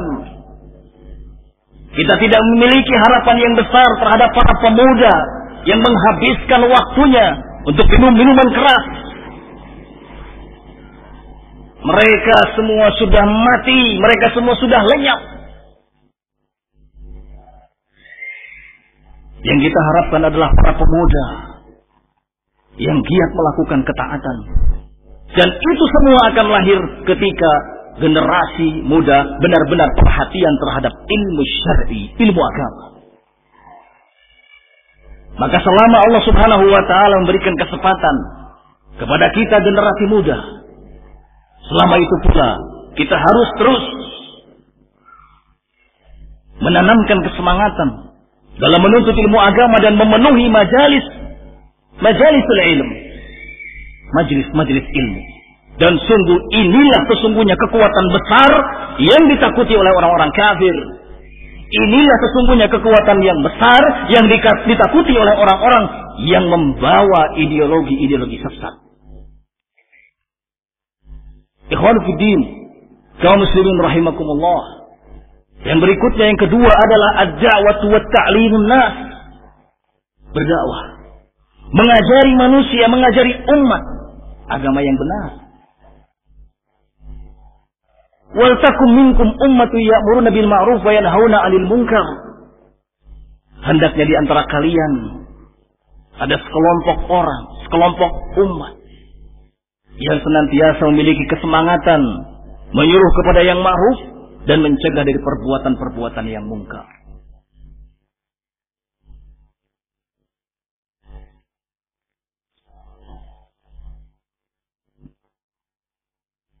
Selanjutnya adalah bersabar. Bersabar dalam menjalankan itu semua. Pemuda butuh sabar. Karena banyak sekali godaan yang dihadapi oleh generasi muda. Godaan subhat dan juga godaan syahwat. Pesan Luqman kepada putranya, Ya bunayya, aqimis salata wa'mur bil ma'ruf wasbir ala ma asabak. Ya bunayya, wahai anakku. Aqimis salata. Dirikanlah salat. Wa'mur bil ma'ruf. Wanha anil munkar. Tegakkan amar ma'ruf nahi munkar. Dan bersabar atas segala apa yang menimpamu. Para pemuda butuh sabar. Sabar dalam ketaatan. Sabar dalam menjauhi berbagai macam kemaksiatan dan sabar dalam menghadapi segala ketetapan Allah Subhanahu wa taala. Ikhwanuddin kaum muslimin. Pesan berikutnya adalah hendaknya generasi muda merasa mulia dengan agamanya. Sehingga tidak ada istilah taklidul kufar meniru orang-orang kafir. Karena kita umat Islam adalah umat yang dimuliakan dengan Islam. Sahabat Umar bin Khattab radhiyallahu taala anhu mengatakan, "Nahnu adillah." Kita dulu adalah orang-orang yang rendahan, hina. A'azzana Allah bil Islam. Lalu Allah Subhanahu wa taala membuat kita mulia dengan Islam. Ideologi-ideologi yang sesat apa pun itu hanya akan membawa kepada kehinaan. Hanya Islam yang akan mengantarkan kita semua kepada puncak kemuliaan. Kita harus berani mengatakan hal yang seperti ini. Kita harus berani mengatakan anak muslimun, saya seorang muslim. Kita tidak boleh minder, kita tidak boleh takut. Menjadi seorang muslim adalah merupakan kemuliaan, kita harus bangga dengan keislaman kita. Sungguh merupakan sebuah kemunduran yang besar ketika umat Islam sudah tidak lagi bangga dengan agamanya. Kehancuran yang akan terjadi. Sungguh merupakan sebuah kemunduran ketika umat Islam ogah merasa malu menampilkan atribut keislamannya. Dan ini sangat berbahaya Ini merupakan tipu daya dan makar orang-orang kafir. Umat Islam dibuat fobi terhadap Islam. Umat Islam dibuat tidak bangga dengan keislamannya.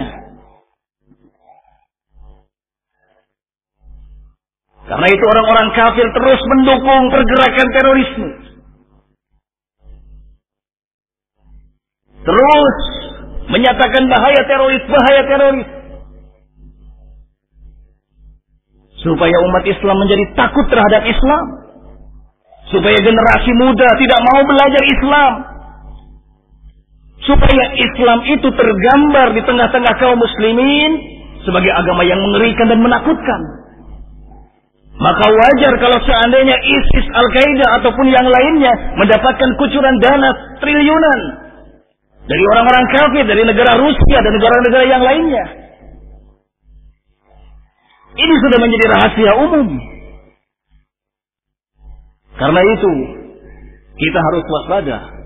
Kita harus tetap istiqomah di atas Islam. Tidak perlu fobi, tidak perlu takut. Sampaikan keislaman kita. Washhadu bi anna muslimun. Saksikanlah bahwa kita, bahwa kami semua adalah kaum muslimin. Kami sangat bangga dengan agama kami. Tidak ada yang bisa menghentikan agama kami. Tidak ada yang lebih mulia daripada agama kami. Tidak ada yang lebih benar daripada agama kami.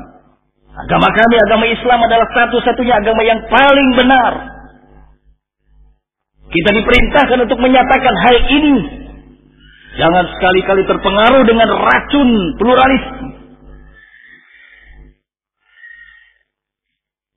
Yang menyatakan bahwa kita tidak boleh mengklaim sebagai orang yang paling benar dan agama kita agama yang paling benar.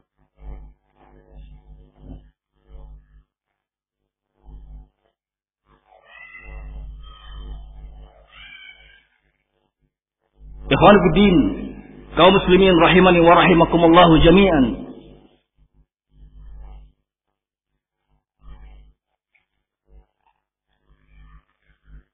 Ada beberapa hal yang penting untuk kita ketahui kembali di mana ini adalah merupakan asar dampak positif dari memahami akidah yang benar, akidah yang sahihah. Antara lain, yang pertama, akidah yang sahihah, akidah yang benar, akidah yang lurus akan melahirkan ta'zimullah subhanahu wa ta'ala, sikap mengagungkan Allah subhanahu wa ta'ala.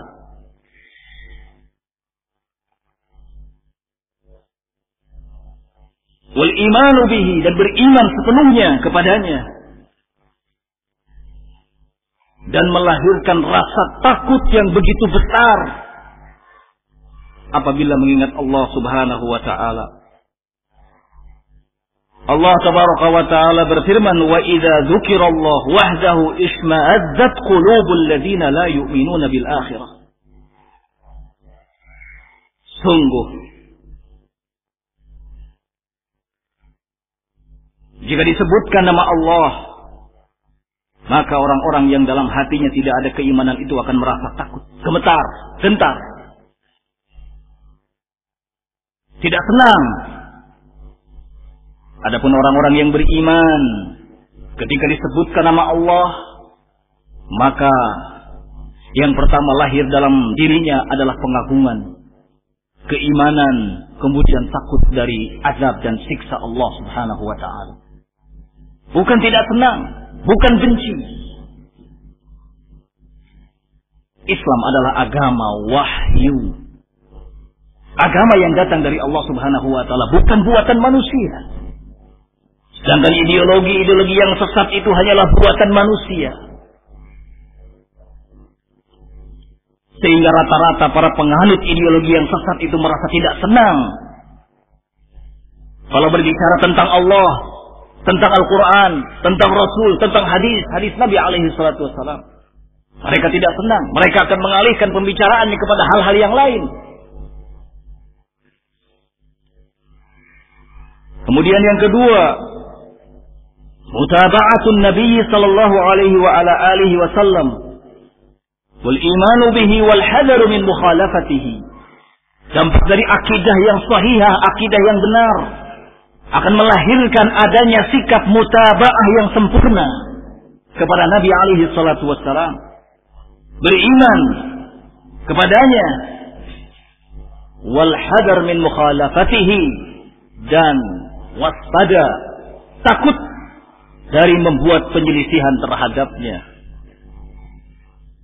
Di awal pembahasan sudah kita singgung firman Allah Subhanahu wa taala yang mengancam siapa saja yang berani menyelisihi perintah Rasul alaihi salatu wassalam. Falyahdharil ladzina yukhalifuna an amrihi an tusibahum fitnah aw yusibahum adzabun alim. Hendaknya takut orang-orang yang menyelisihi perintahnya. Perintah siapa? Perintah Rasulullah sallallahu alaihi wa ala alihi wasallam. Akan ditimpakan kepada mereka fitnah atau azab yang pedih. Maka akidah yang sahihah akan melahirkan mutabaah yang sempurna kepada Nabi alaihi salatu wassalam.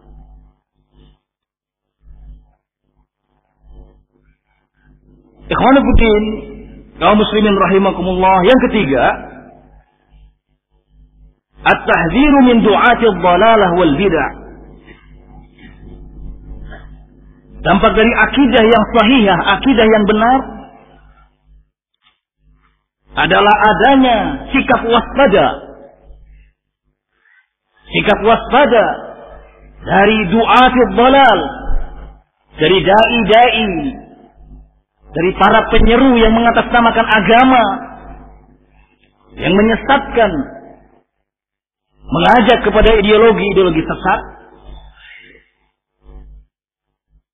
tidak bergaul dengan mereka, tidak mendengarkan penjelasan ilmu dari mereka, tidak mengambil ilmu apa pun dari mereka. Orang yang memiliki akidah yang sahihah, akidah yang selamat, akidah yang lurus, maka mereka akan lebih berhati-hati, akan lebih waspada, akan jauh lebih mengetahui siapa saja yang berhak diambil ilmunya dan siapa yang tidak. Siapa yang berhak diambil bimbingannya dan siapa yang tidak. Kemudian yang keempat, ta'zimu hurumatid dima al-ma'sumah. Dampak dari akidah yang sahihah, akidah yang lurus adalah akan lahir sebuah keyakinan tentang ta'zim hurumatid dima al-ma'sumah. Menghormati dan menjaga darah yang memang diperintahkan untuk tidak dikocorkan. Menjaga darah kaum muslimin. Nabi alaihi salatu wassalam mengatakan dalam hadis riwayat Abu Dawud, "La zawalu dunya ahwanu 'inda Allah min qatli rajul muslim."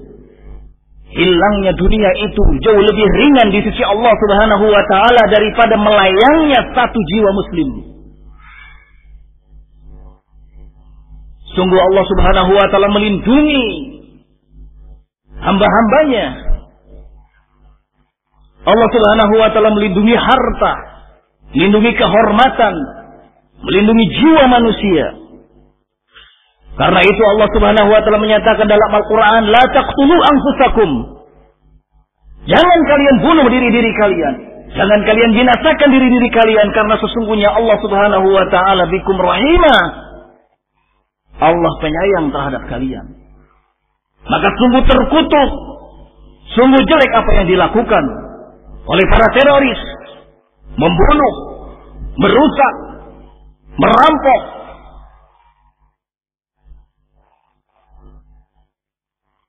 Allah Subhanahu wa taala menyatakan bahwa membunuh seorang muslim itu bagaikan membunuh seluruh kaum muslimin.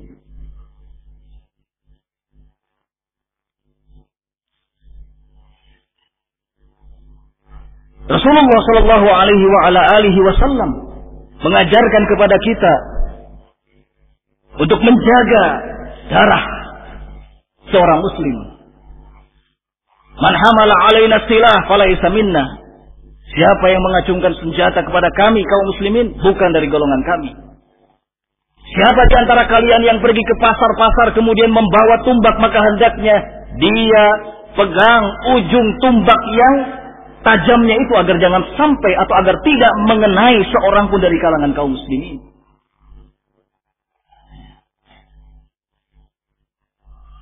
Ikhwan Fidin kaum muslimin rahimakumullah. Akidah yang sahihah.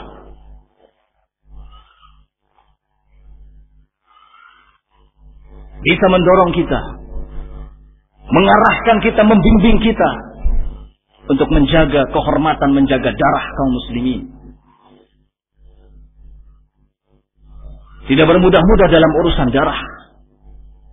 Karena sesungguhnya darah atau urusan darah adalah termasuk hal pertama yang akan dimintai pertanggungjawabannya oleh Allah Subhanahu wa taala. Inna awwala ma yuhasabu bihi al-'abdu yawmal qiyamah dima. Sesungguhnya hal pertama yang seorang hamba itu akan diadili pada hari kiamat oleh Allah adalah urusan darah. Ini yang ada hubungannya dengan sesama manusia.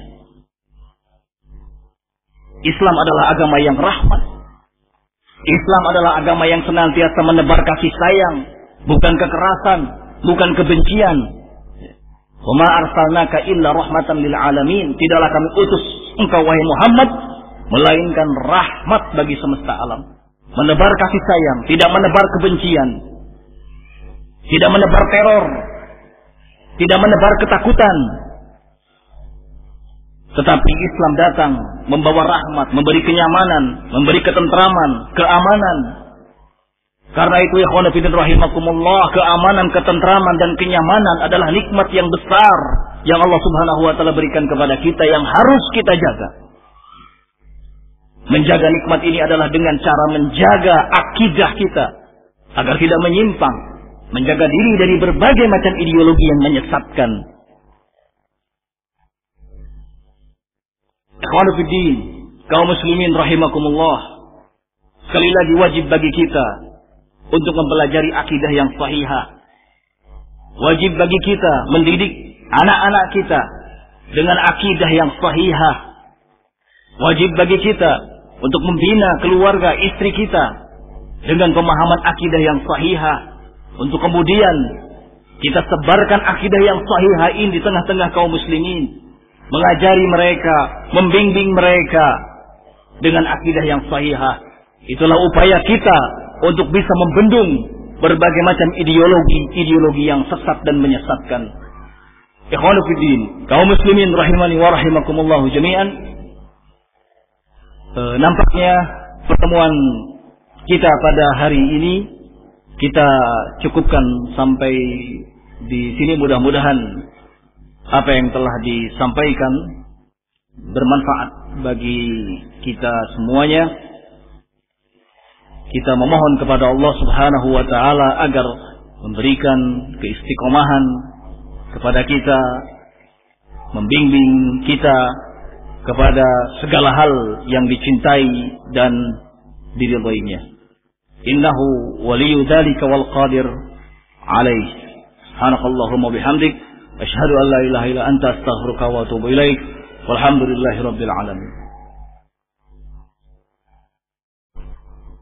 Ada beberapa pertanyaan yang diajukan di sini. Antara lain yang pertama, mana yang lebih berbahaya antara Syiah Rafidah, komunisme atau liberalisme? Semua berbahaya. Semua tidak ada yang mending. Tetapi pengaruh Syiah Rafidah jauh lebih besar terhadap Islam. Karena Syiah Rafidah membawa nama-nama Islam membawa nama Islam, menampilkan diri seolah sebagai pencinta ahlul bait, padahal kenyataannya tidak demikian.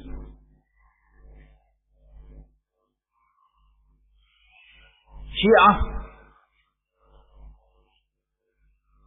mereka menanamkan keraguan terhadap sumber utama dinul Islam Orang-orang Syiah ketika mereka menemukan berbagai macam keutamaan-keutamaan para sahabat, mereka mengatakan keutamaan-keutamaan ini semuanya terjadi sebelum mereka murtad. Nah, orang-orang Syiah meyakini bahwa sahabat Rasulullah murtadun. Mereka murtad, mereka kafir. Jadi dari segi pengaruh Syiah jelas lebih berbahaya. Kalau mana yang paling berbahaya, semuanya berbahaya. Hanya saja banyak orang-orang awam yang tertipu dengan Syiah. Karena mereka pandai bertakiyah, pandai berdusta. Dan dusta adalah salah satu bagian dari prinsip agamanya. Karena itu banyak yang tertipu. Nah, Adapun komunis di negara kita sudah lama dilarang. Tidak boleh. Ada sebuah partai atau golongan komunis. Ya. Namun kita harus tetap waspada dari ideologinya. Karena nyatanya tidak sedikit dari kalangan kaum muslimin sadar atau tidak sadar menganut ideologi komunis. Demikian juga halnya dengan liberal. Soal bahayanya terhadap bangsa dan negara sama. Liberal berbahaya bagi bangsa dan negara. Komunis apalagi. Syiah juga sama. Semuanya melakukan pemberontakan dengan model dan cara yang berbeda. Ya. Jadi bahaya bagi bangsa, negara, bagi kaum muslimin, bagi Islam.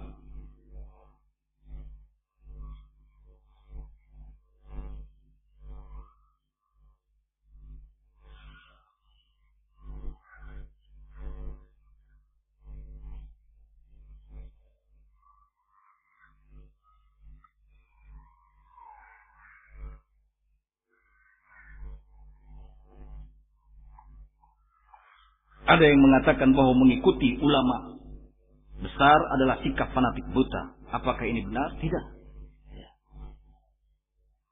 Karena ada bedanya antara ittiba dengan taklid, dengan fanatik, dengan ta'assub. Ittiba mengikuti bimbingan dan arahan ulama berdasarkan hujah sesuai dalil. Sedangkan fanatik atau ta'assub tidak demikian. Apa pun yang dikatakan sosok yang dianggapnya ulama, diterima mentah-mentah. Meskipun tidak mengetahui apa yang menjadi hujahnya. Sedangkan itiba mengikuti bimbingan ulama di atas dalil. Di atas hujah yang jelas. Karena itu kita diperintahkan oleh Allah untuk bertanya kepada ahli zikr.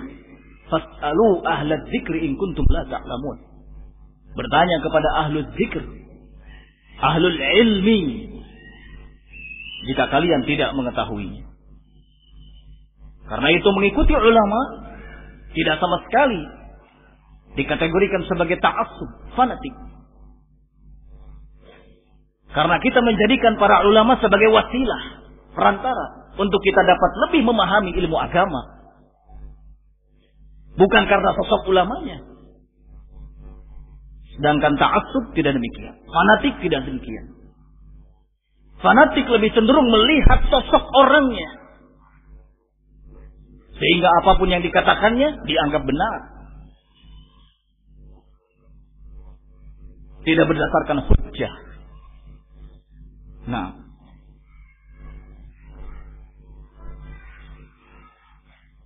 Bagaimana sikap kita terhadap orang yang terlalu banyak bertoleransi terhadap golongan yang sesat seperti Syiah dan mendiamkan kesalahan-kesalahan yang tersebar dengan alasan dakwah harus dengan hikmah.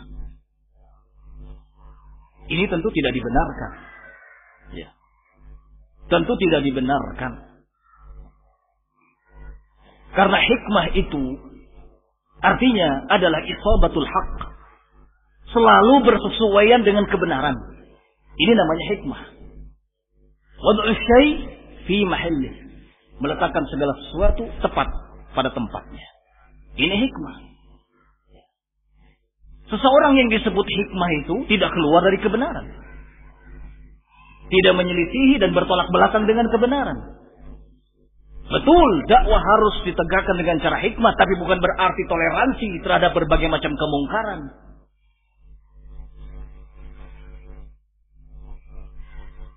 Ketika kita berdakwah itu artinya kita mengajak membimbing umat kepada kebaikan dan menjauhkan mereka dari berbagai macam kemungkaran. Bagaimana mungkin disebut dakwah kalau kemungkaran dibiarkan? Tidak masuk dalam kategori dakwah. Tidak benar kalau kita hanya mengajak umat kepada kebaikan sementara mereka tidak diperingatkan dari berbagai macam keburukan. Tidak ada faidah dan gunanya kita mengajak kepada kebaikan.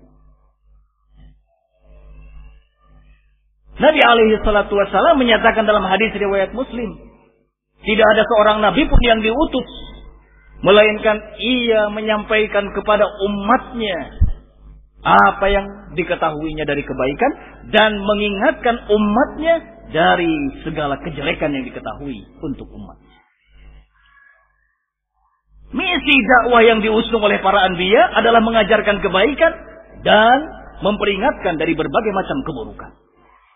Kalau kita hanya mengajak umat kepada kebaikan, sementara mereka dibiarkan melakukan kemungkaran, itu bukan dakwah.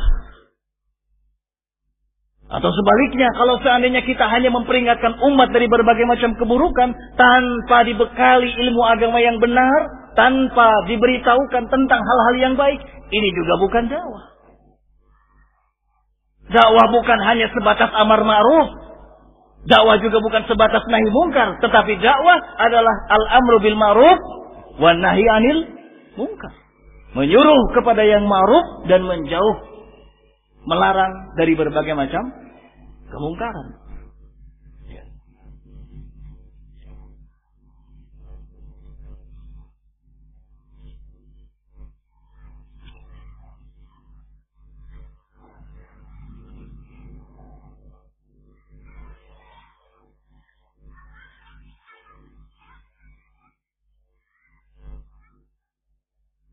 Mohon penjelasan mengenai ideologi Dr. Zakir Naik yang saat ini banyak digemari oleh banyak kaum muslimin dan diundang ke kampus-kampus. Jazakallahu khairan wa antum jazakallahu khairan. Nah. Zakir Naik adalah orang yang sebenarnya hanya banyak membaca buku-buku non muslim. Dia banyak menelaah Injil, banyak menelaah kitab-kitab atau buku-buku agama-agama yang lain, Buddha, Hindu dan seterusnya. Ya. Soal akidah, soal keyakinan, banyak penyimpangan yang terjadi pada dirinya. Satu di antaranya adalah bahwa dia tidak meyakini kalau Allah itu mengetahui segala sesuatu. Ada hal yang tidak diketahui oleh Allah.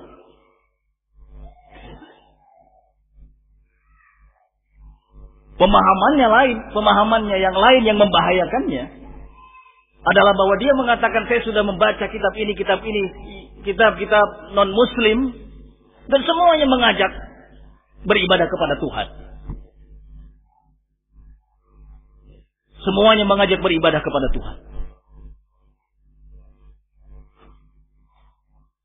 Jadi kalau Anda seorang Hindu, jadilah umat Hindu yang baik. Kalau Anda seorang Nasrani, jadilah umat Nasrani yang baik. Kalau Anda seorang Buddha, jadilah umat Buddha yang baik. Karena pada dasarnya dalam kitab-kitab Anda semua itu ada ajaran agar menyembah kepada Tuhan.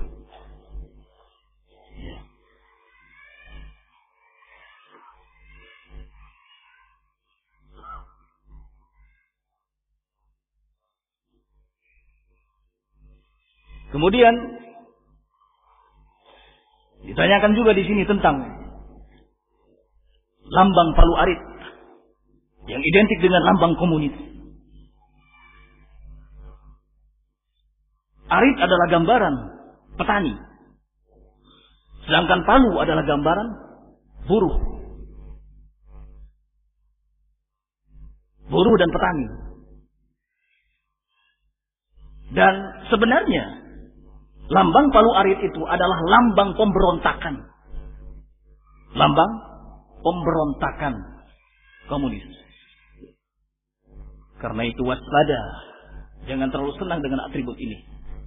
Jangan terlalu bangga pakai kaos yang ada gambar palu dan arit. Bahaya. Saya bukan komunis. Saya cuma pakai ini senang aja. Jangan. Karena itu sudah menjadi sesuatu yang identik dengan komunis.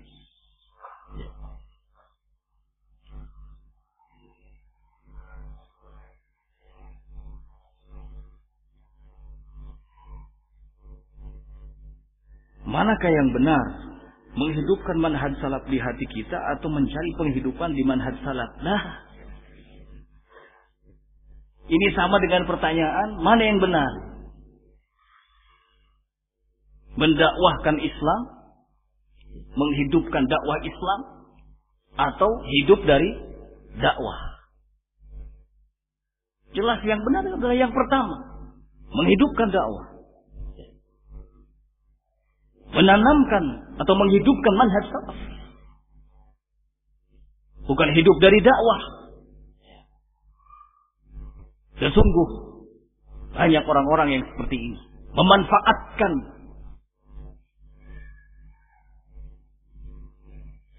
kesempatan meraup berbagai macam keuntungan dari nama dakwah. Ini sangat berbahaya Al-alimu tabibuddin. Seorang alim itu adalah dokter agama. Wadirhamu wadinaru da'uddin. Sedangkan dirham, dinar adalah penyakit agama.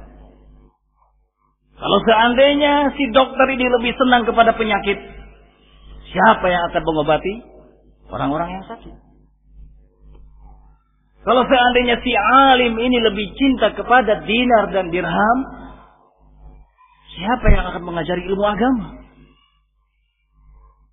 Maka di antara nasihat para ulama kita adalah hendaknya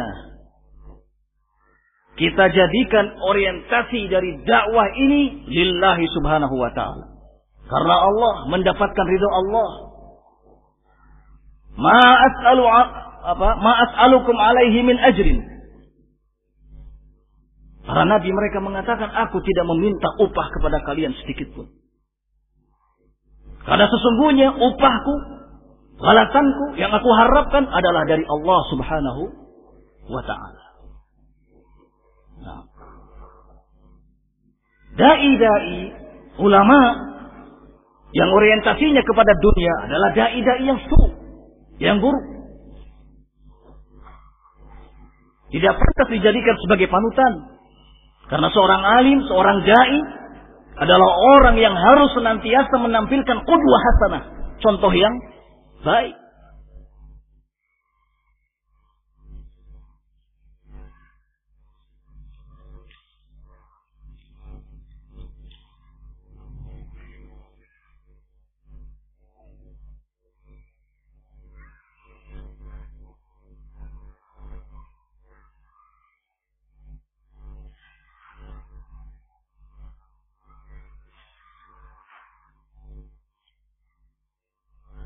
Ada syubhat tentang hadis man tasyabbaha biqaumin fahuwa minhum. Barang siapa yang bertasabuh pada suatu kaum maka dia bagian dari kaum tersebut. Yaitu bahwa yang dimaksud dengan minhum adalah orang yang berniat untuk meniru. Adapun yang tidak berniat untuk meniru maka tidak masuk ke dalam kategori minhum. Subhanallah. Dari mana pemahaman yang seperti ini? Ketika seseorang mengenakan atau melakukan sesuatu yang menjadi ciri khas orang-orang kafir. Ini tentunya ada satu kebanggaan dalam dirinya, ya kan? Gak mungkin kalau tidak ada satu kebanggaan. Tentunya setelah dia melihat, memperhatikan, timbul rasa senang, akhirnya ah ingin meniru gayanya. Ini niat. Ya. Bukankah ini niat? Ya, niat. Kalau tidak melihat, tidak mendengar, mungkin tidak akan melakukan sesuatu. Tapi karena melihat, karena mendengar, akhirnya timbul keinginan. Keinginan itulah yang disebut dengan niat. Dan ini sangat berbahaya. Ya.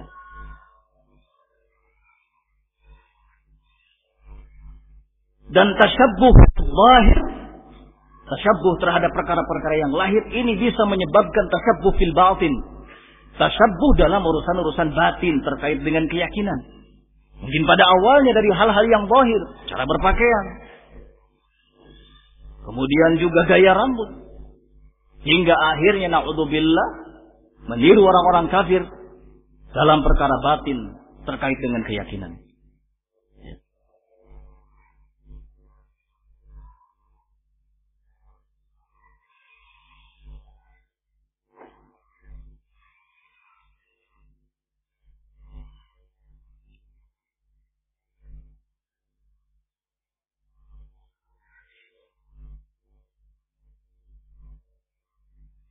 Bagaimana kita menjaga agama kita ketika kita, di lingkungan tempat tinggal kita berbeda pemahaman atau ideologi dengan yang kita pahami. Nah, jika kita punya kemampuan untuk menegakkan hujah, menyampaikan kebenaran, maka sampaikan. Sampaikan, beritahu, dan aktif dalam memberikan pengetahuan kepada masyarakat tentang ideologi-ideologi yang menyesatkan dan berbahaya.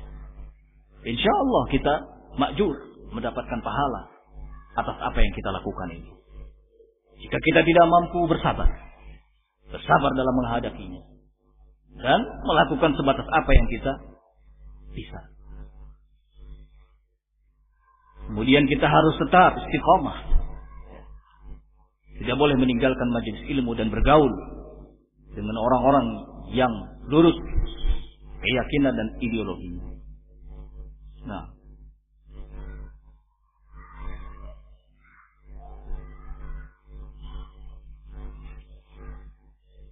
Apa nasihat bagi ikhwan yang hanya menghadiri daurah dan malas menghadiri majelis ilmu yang rutin?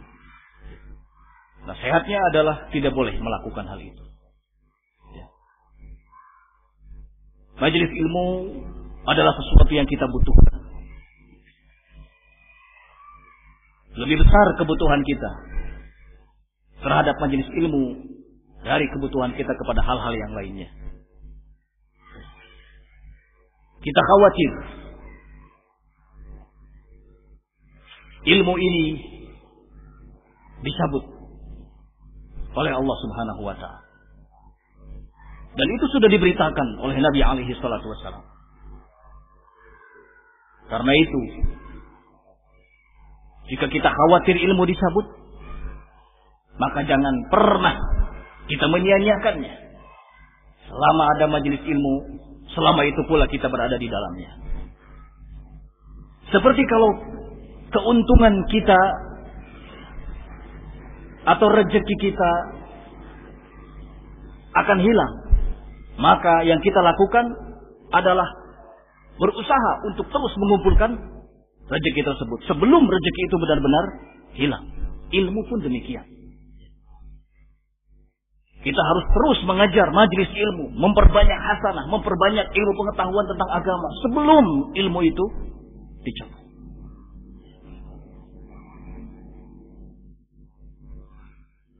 Karena tidaklah datang atau berganti hari melainkan ilmu itu berkurang. Sebagaimana pernyataan sahabat Ibnu Mas'ud radhiyallahu taala an. La ya'ti 'alaikum yaum tidak akan datang suatu hari kepada kalian melainkan hari tersebut aqallu ilman akan sedikit keberadaan ilmu di dalamnya dibandingkan dengan hari sebelumnya. Keberadaan ilmu di hari ini lebih sedikit dibandingkan dengan kemarin. Dan keberadaan ilmu esok hari itu jauh lebih sedikit lagi dibandingkan dengan hari ini. Terus terjadi seperti itu. Berkurang, berkurang, berkurang, berkurang. Sampai kapan? Sampai datang hari kiamat.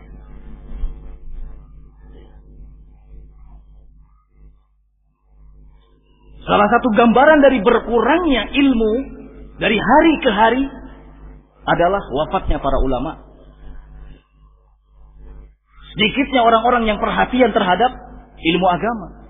Bahkan bisa jadi malasnya kita menghadiri majelis ilmu itu adalah bagian dari gambaran berkurangnya ilmu dari hari ke hari.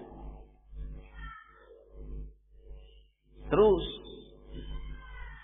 La yati zamanun illa walladhi ba'dahu syarrun minhu. Tidak akan datang suatu zaman melainkan yang setelahnya akan lebih jelek daripada yang sebelumnya.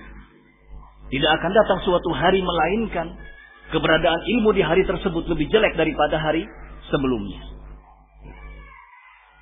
Terus itu akan terjadi sampai hari kiamat. Karena itu ikhwan fillah rahimakumullah. Kita harus memberikan perhatian yang besar terhadap ilmu agama. Jika kita tidak bisa memberikan semua waktu kita untuk mempelajari ilmu agama, maka setengahnya. Kalau tidak bisa, maka seperempatnya. Ya. Usahakan ada waktu di mana kita duduk di majelis ilmu. Tidak hanya daurah-daurah yang seperti ini. Karena ini sifatnya hanya insidental. Tapi yang lebih banyak terkandung ilmu di dalamnya adalah majelis ilmu yang rutin. Karena itu lebih fokus. Para salaf ridwanullah alaihim ajmain mereka betul-betul semangat dalam menuntut ilmu agama.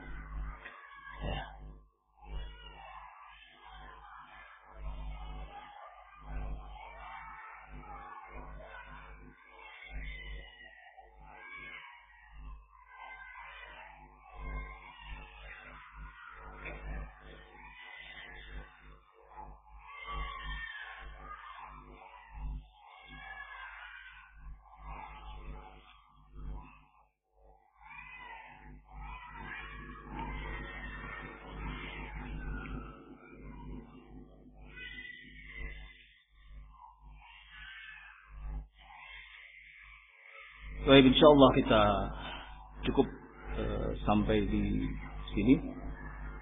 Wallahu taala a'lam Assalamualaikum warahmatullahi wabarakatuh.